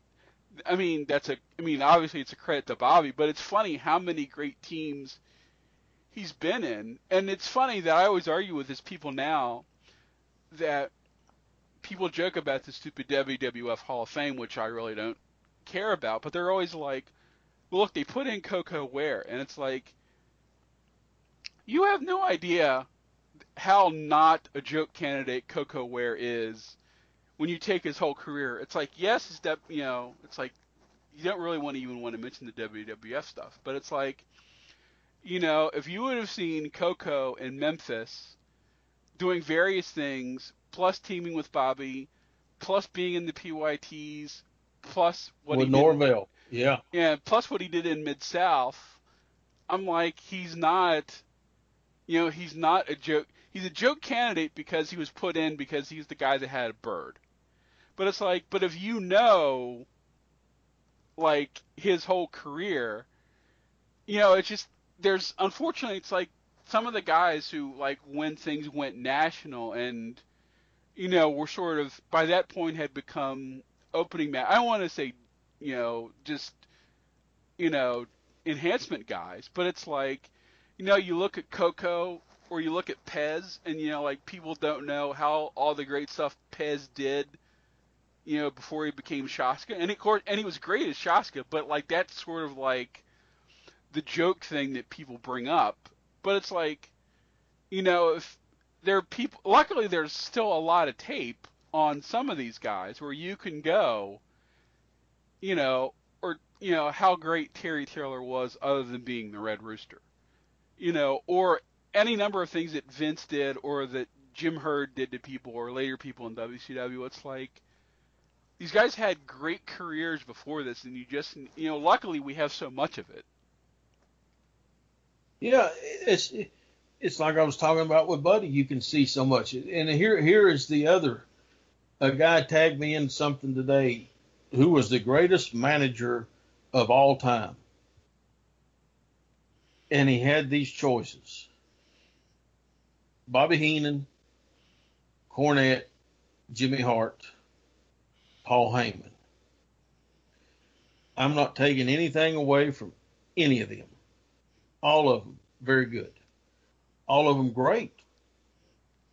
But where is the mention of Sol Weingeroff? Where is the mention of Wild Red Berry? Where is the mention of J.C. Dykes? Where is the mention of Dr. Ken Ramey? Because they're not on video, no one will go back and look at them. These are guys that drew huge money and several territories. Sam Bass, another one but because they don't know about them. So when you say all time, you, you actually mean from the VCR era when you could record stuff and, and keep it. You don't mean actually of all time. You, you cannot you cannot question for a second the money that Sol Weingeroff and the Von Brauners drew in Tennessee, Texas, Alabama, Florida, you know, all across the South. But if you ask the guy now in the dressing room or in the audience, tell me about Sol Weingeroff. Well, they have no clue who you're talking about. None. And if you would like to know about Sol Weingeroff, you can read about him in my book about the 1960s uh, East Tennessee wrestling. But these guys like Dennis Condrey. Dennis Condrey, people automatically say, well, Bobby Eaton was his best partner. Dennis and Bobby were great, unbelievably great. But I think Dennis Condrey and Phil Hickerson was the best Condrey team. Koko and Bobby, Stan, Stan Lane, Steve Keirn. And I think it goes back because Bobby Eaton himself told me this. We were talking about this one night in the car. And Bobby said, I think the fact that we were young and hungry is the reason that we were so good by the time that we got to Bobby and Stan, they were in a groove. You know, they go out work. Yes, they're still having great matches. Yes, there's, but they had become comfortable.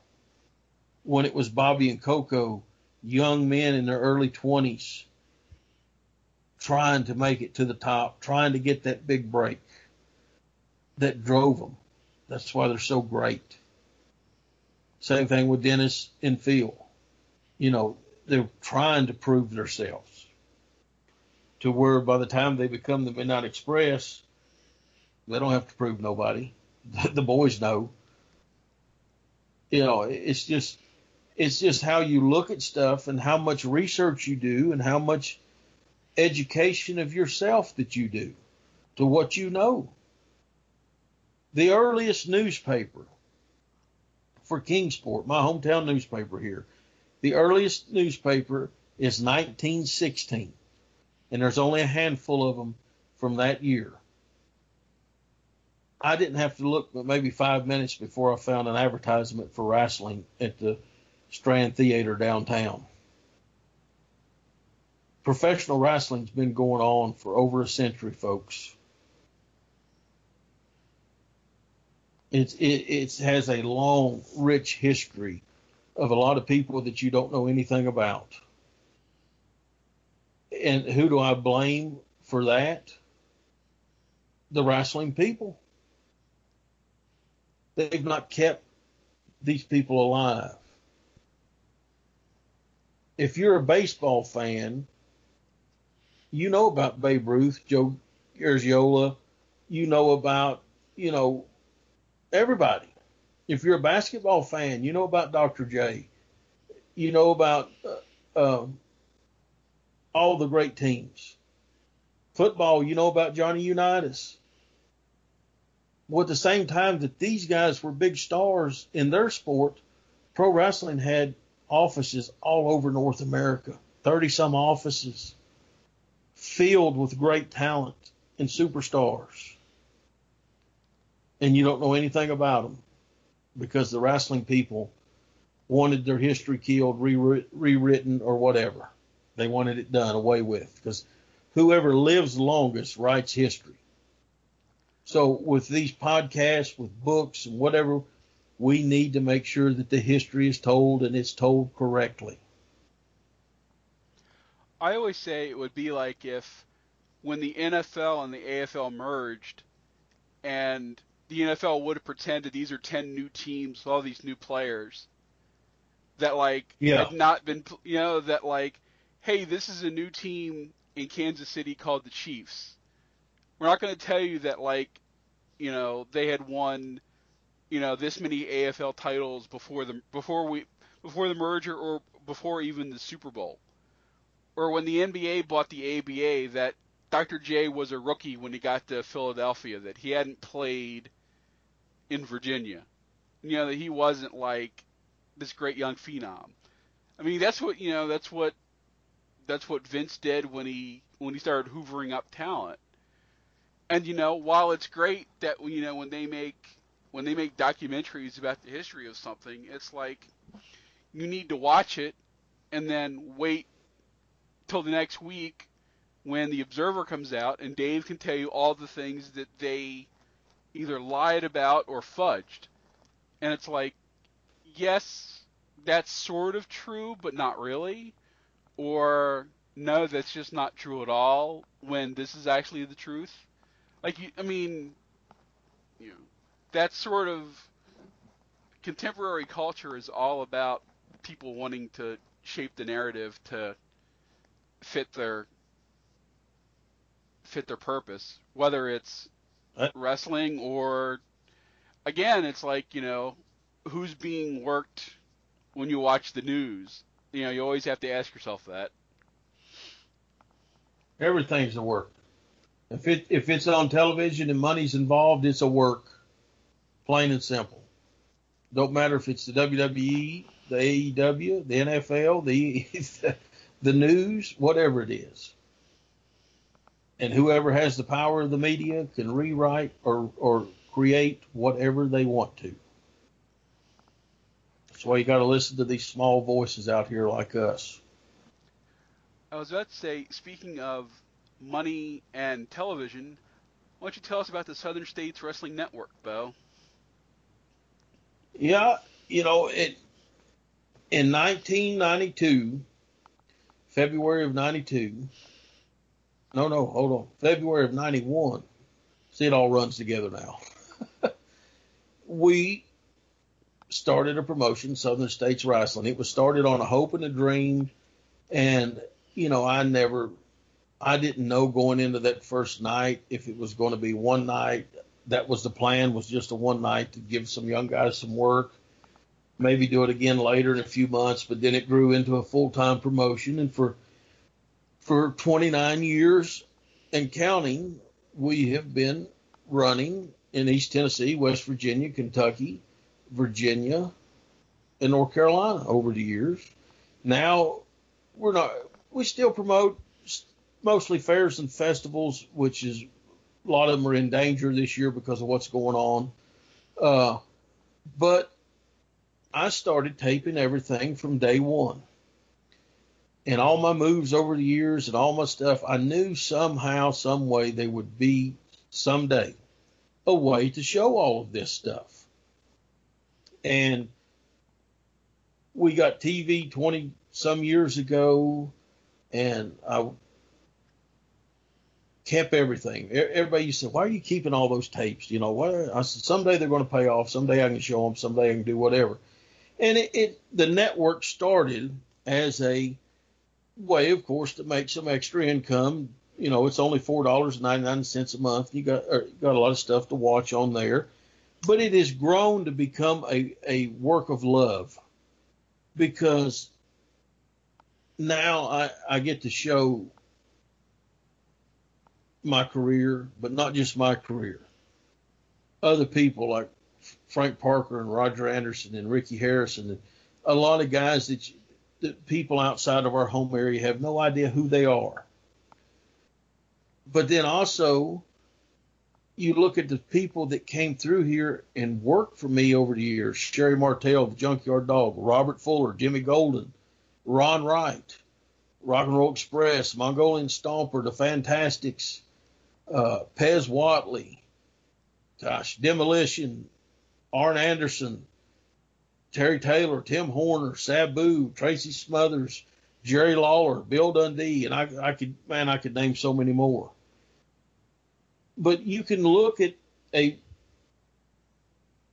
our network, Southern States Wrestling Network.pivotshare.com, and you can see all of this stuff that uh, I'm very proud of that I've accomplished. The first sellout of the Civic Auditorium since Ron and Whitey. The first wrestling cards at the Civic Auditorium because the city had outlawed wrestling in that building for 27 years. And I had to go to city council meetings and get it the lift uh, get it lifted so we could run there again. The all-time biggest house at the Kingsport National Guard Armory, which you'll be able to watch that just in a couple of weeks on the network. Uh, so there's 30 years of history and counting on there. New videos every few weeks, TVs, house shows, stuff that I had shot way before I had TV. I, I was paying people to tape stuff. I thought people say you're crazy. Why are you taping all this stuff? I don't know why, but I knew somehow. I didn't, not why, but how. But I knew somehow there'll be someday I'll be able to show all this stuff. And then once we got it up and going a year and a half ago, I helped produce Nationwide Championship Wrestling out of Ohio in 2001. And, and Scott Russell, who he said, man, put it all up there. I want people to see it. Joe Wheeler, who commentated and still commentates for me for years, had a promotion in North Carolina that helped start Shane Helms, Joey Abs, the Hardy Boys, C.W. Anderson. Let me see who else I'm missing. I'm sure there's a few more. Shannon Moore. All them guys started with Atlantic Coast Championship Wrestling. Joe, back about a year ago, gave me the entire library. We've been digitalizing that. We put up a couple episodes a month from there where you can see these guys in their earliest days. So we have something for every wrestling fan on this network. Uh, we share with Appalachian Mountain Wrestling. We share with, uh, um, trying to think who else, Tennessee Championship Wrestling, another independent from the 90s here. All Star Wrestling that's still running in Virginia. Championship Wrestling still run. So there's five or six different promotions all on this network. And there's 30 years of history on here of independent wrestling. And I've just worked out a deal where I'm going to start putting up 80s and early 90s independent wrestling, the UCW group that ran here. So you can see what wrestling was like from the earliest days of the independence to watch it grow all the way into what it is now. So it's not only a work of love for us to show, it's not only a little way to make some extra money, but it's also an educational way to where you can see how these guys got started and where they came from. And you can see how the the the business of running independent shows has changed in the last 30 years. And if you are a new subscriber, go to Southern States Wrestling Network.pivotshare.com and start a seven day free trial. If you love it, great. Then it's only $4.99 a month. If it's not for you, that's great too. We live in a time that there's so much wrestling out there. I mean, my gosh, look, you can stream stuff, you can YouTube stuff, you can, you know, there's so much out there to watch. And we're just a small part of that.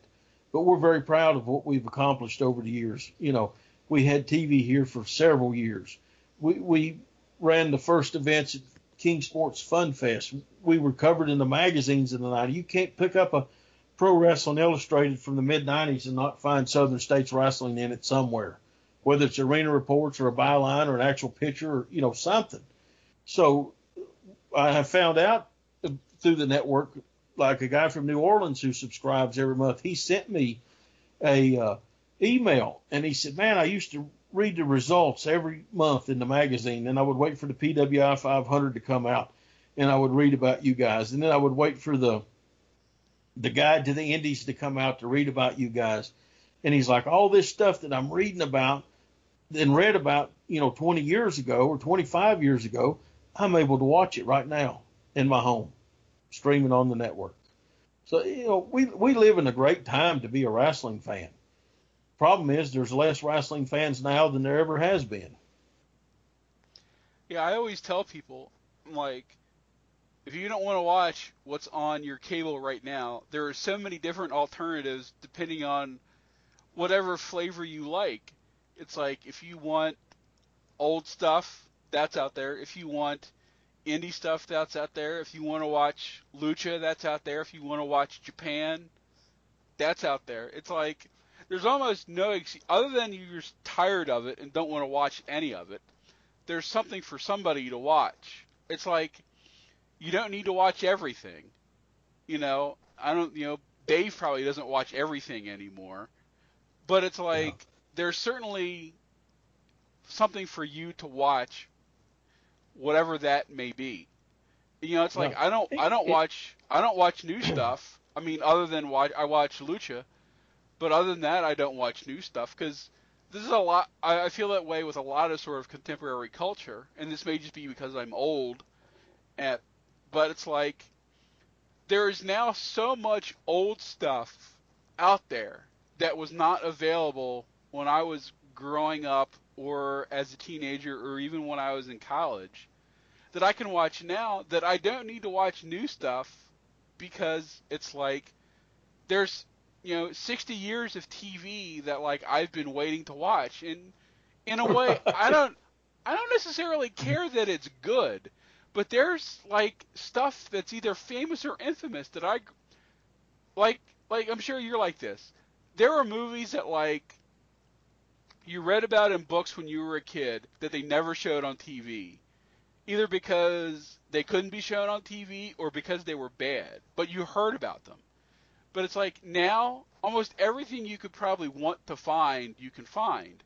So if you want to finally see if My Mother the Car was really as bad as they say it is, oh, it was terrible. Oh, it was can, terrible. You can watch it.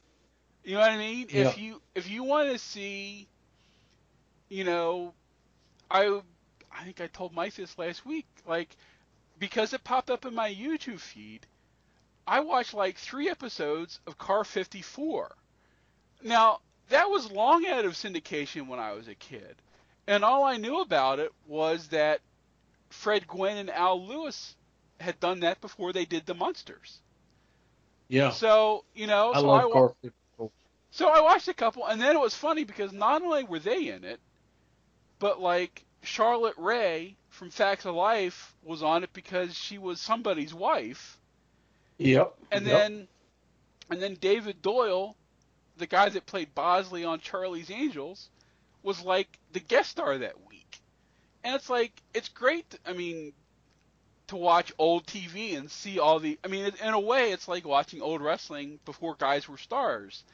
It's like, hey, and somebody said this me the other day. They were watching an episode of Batman, and James Brolin was on as just a random extra. He was like a security guard, but it's James Brolin. And it's like now today, people not only they may know him only as Josh Brolin's dad. You know, they don't even know like you know what a superstar he was back in you know when he was a hunk in the 70s and 80s. It's like he's just this now famous guy's dad. But it's cool. And you know it's that way with music. That's way it's ways you know what I mean? And again, admittedly, you know, I studied history. I was a film critic.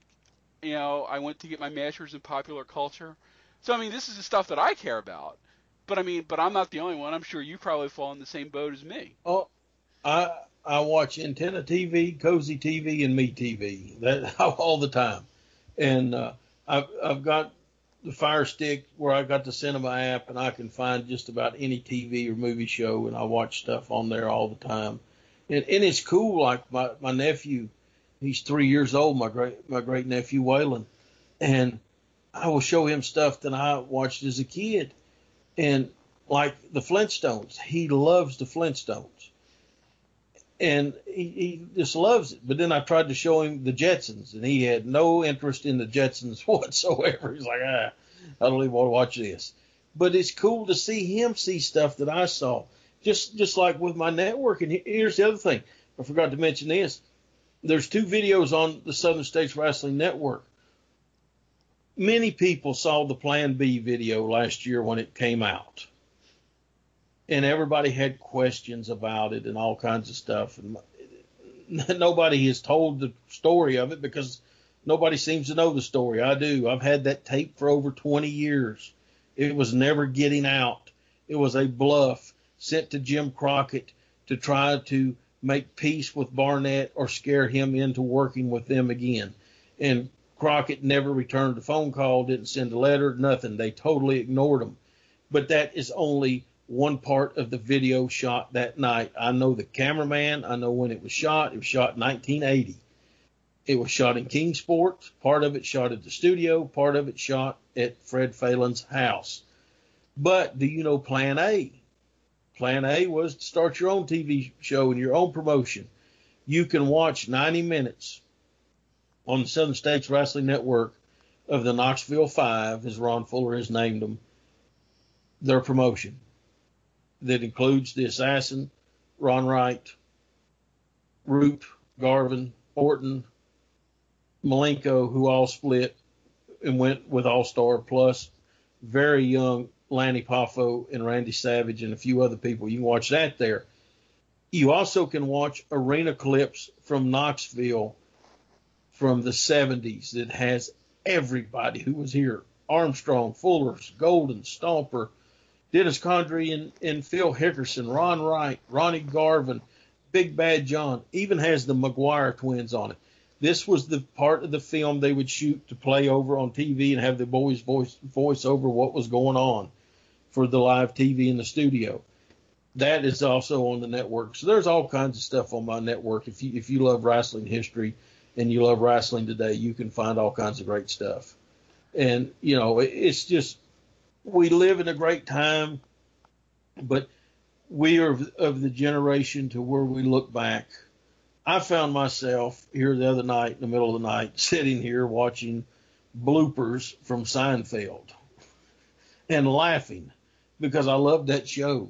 And then I got to thinking, my gosh, this was 25 years ago. This was a quarter of a century ago. Let that settle in. I have been wrestling I put up a result today from a quarter of a century ago today, from April 22nd of 1995, and I wrote out here's where I was at a quarter of a century ago, and I go, wait a minute, whoa, but then I realized add six years onto that quarter of a century. I've been around a long time. I've seen a lot of stuff. I know how hard it was to promote your product and get your stuff out years ago. It is so easy now, but it's oversaturated. Just like with the podcast, just like with the Patreons, just like everything else. You just have to find an audience and you have to give people something to hold on to. But if you give them a good product, people will find you and then they will tell others about you. Yeah, it's funny. I heard someone today talk about a TV, an old TV show that was 10 years old. And I'm like, no, that's not an old TV show. I'm like, well, we were, no, General Electric Theater is an old TV show. What's My Line is an old TV show.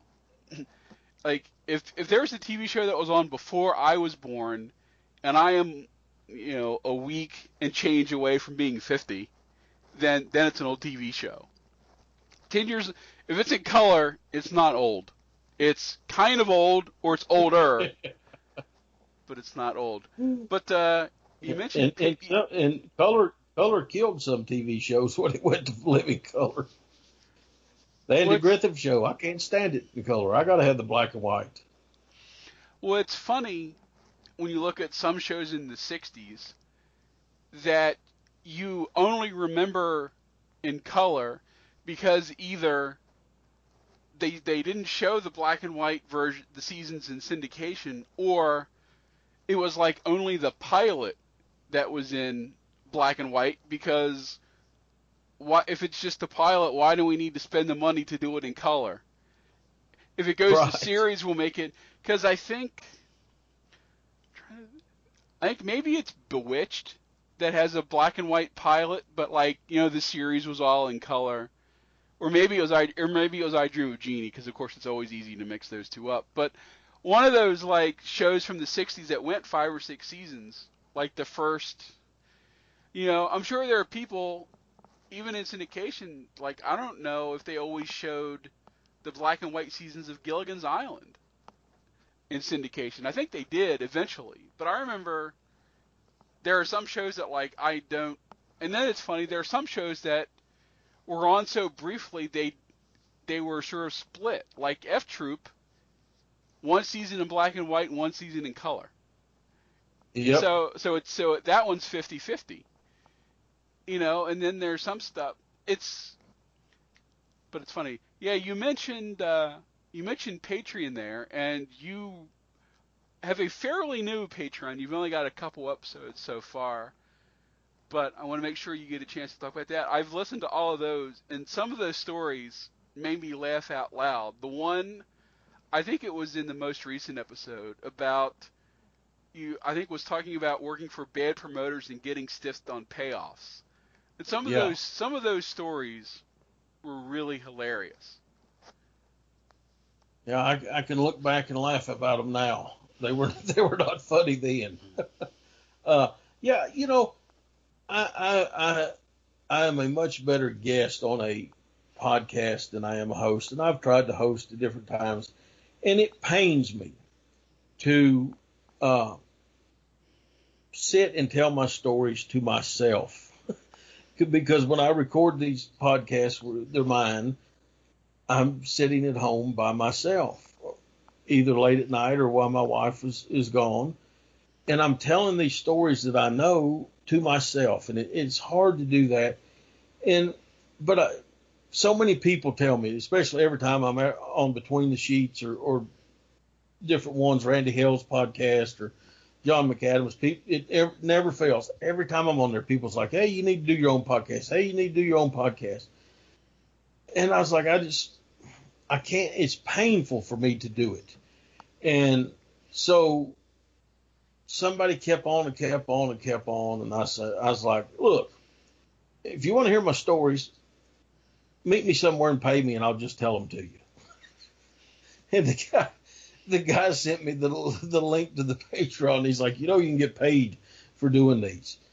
And, uh, so it, it, it started out just like the network of okay, what's it worth? Okay, is anybody going to listen? All right. Does anybody care? But then I got to thinking, you know,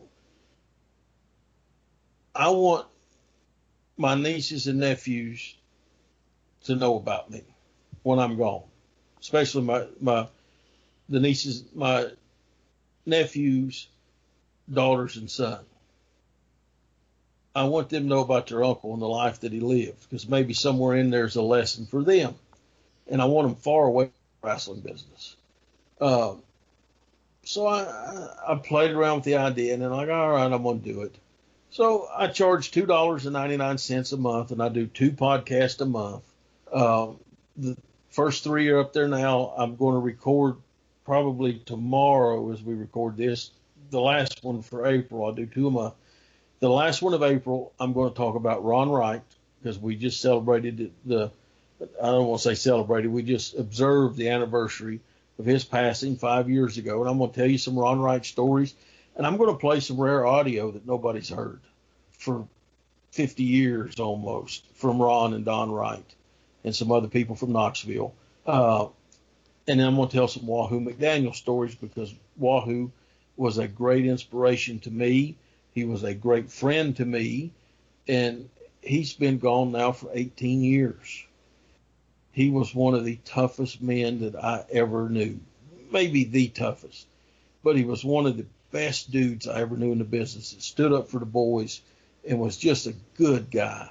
And uh, I'm going to tell some funny Wahoo stories. And, you know, I want to celebrate these guys, but this is a way for years later because every time I record one, I keep it, I put it on a on a flash drive now, so my nieces and nephews can listen to it years. I want them to know about their uncle, but I also want them to know about the people that I got to work with. I want them to know about the people that were my heroes, like Ron and Wahoo, that I got to grow up and know. I got to, I got to run away with the circus. You know, I got everybody dreams of uh, playing baseball or football or whatever. You know, and that dream goes away by high school. I dreamed of being a wrestler from birth. And in kindergarten, I stood up in class. They they had you stand up and say, I, "When I grow up, I want to be," and then you see what you wanted to be. I stood up in kindergarten in Miss Connie Sheely's class, and I said, I am going to be a pro wrestler. And every kid in that class laughed, and she laughed. I was one of the first classes that she taught. My nephew Zach was the last class that she taught before she retired. And Zach had me come to show and tell. And she told me out of the hundreds of kids that she had taught over there, her whole career as a teacher, I am the only kid that stood up in kindergarten and said, I'm going to be this. And I became that. And all those people that laughed at me have all either watched me on TV or bought a ticket to see me live wrestle. So that's pretty cool. But I, I want my family to know the story completely. And that's exactly what I'm doing through the Patreon and through the through the network is I'm showing my whole life story, but not just me. I want them to see these people that are such a special part of my life that are not here anymore, that they didn't get to meet, like Buddy Landell. Buddy's all over the network. And I will be telling, I'm going to do in June a whole podcast on Buddy. and uh, I, I've, I just want people to know about the history of wrestling, the history of my career, and I want to celebrate these people that that have gone on. That man, I got to know them. These, these are names that people have heard. These are people that they watched on TV. These are people that they that they saw, you know, at the live matches. These are people I got to share the dressing room with. These are people I got to share the ring with. These are people I got to share the car with. And they're all a special part of my life. And I want to make sure that their history and their their stories sing on for many years, even after I'm gone. Because like Don Wright said, as long as we're alive, Ron and Whitey are alive. Well, you know what? As long as somebody in my family's alive, I want Ron and Whitey to be alive. I want Wahoo to be alive. I want all these people to be alive. I want them to be able to tell the stories. And, and that's what I'm doing. Patreon.com slash King of Kingsport. two dollars ninety nine cents a month.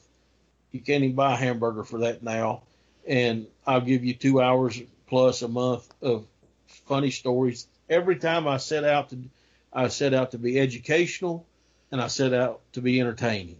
And and you said you've listened to the ones that are up now. Are they educational? Are they entertaining? Very much so. So thank you for your support, and thank everybody out there. If I, if I'm not said it, thank you for you know listening to us for the last whatever we've been sitting here talking. Thank you for all the other podcasts that I do, listening to me, and the great feedback you give me. Thanks for your support on the paid services. I try to keep it affordable. Uh, you know, I, I got little overhead on the network because the tapes have been sitting here. It's not like I, I didn't have to go out and start running and shooting stuff to, to get this network up off the ground running. And same thing with the Patreon. I, I can use the stuff that I use to shoot our, our matches now to, to do the podcast, and, and I do. So I keep it affordable, but I just want people to keep watching and keep listening. And I hope that you're happy with everything you got. If you're not, all you have to do is hit cancel. And then I know whether you like it or not. I was gonna say I've been I've been a King of Kingsport customer for a long time now because I know I've gotten a good number of southeastern continental stuff from you. I know I got the the Bill Dundee stuff from you, you know, and it's all great. And like I said, it's been you know some of that stuff was a learning experience because it was just you know I only knew so much. You know, it's always better to get stuff either directly from the source or as close as you can get. And certainly with with that stuff, you're the man. You're the man to come to when you want, you know, Continental or Knoxville or whatever. You, know, you're the go-to guy. So I, I spent the last two and a half years. Well, I, fi- I finished them up right right before the holidays. So two and a half back up two and a half years from right before Christmas taking my Continental collection, remastering it, because some of it was rough because it was on, you know, 35 year old tapes. uh, some of the shows were not complete. I had to sit down and figure out when when did this air? What is? I went through and put them in order. The most complete collection you can find. It's not everything, but there's I don't know how many. It's 50 DVDs, and each DVD has th- like three uh, episodes on there, or close to full. As close to full episode as we can get, but it, it's all out there. If you've heard about Continental, that's was Southeastern. They changed the name, changed the TV in June of '85, and it ran until Thanksgiving week of '89. So a little over four years. KingofKingsport.com. It is a work. You talk about a work of love because that's my heroes, and I wanted to make sure all that stuff was put together right. And also on there is the Knoxville set of the studio stuff that survived, and the arena stuff that survived, and the uh, Ron Wright's promotion stuff that survived. And then there's the Knoxville 88 set when Fuller opened up USA to help fund his hockey team. So there's, if you grew up a fan of Southeastern or Continental, or you just heard about it, and I know a lot of it's on YouTube, but it ain't everything. I got everything, or everything that's out there. So you can check that out too at kingofkingsport.com. Um, Beau, thank you so much for all your time tonight, and hopefully we'll have you back at some point because there's a very famous, handsome gentleman who we did not even bring up yet, and we've been talking for a good two and a half hours, and I certainly want to hear your stories about him at some point.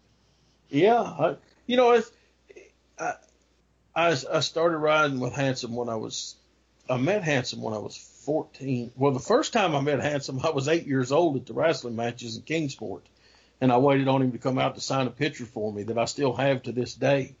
Uh, but I got to know Handsome when I was about 14 or 15, started traveling with him at 16, and I probably know him better than anybody that's ever been around him because I spent my youth with him.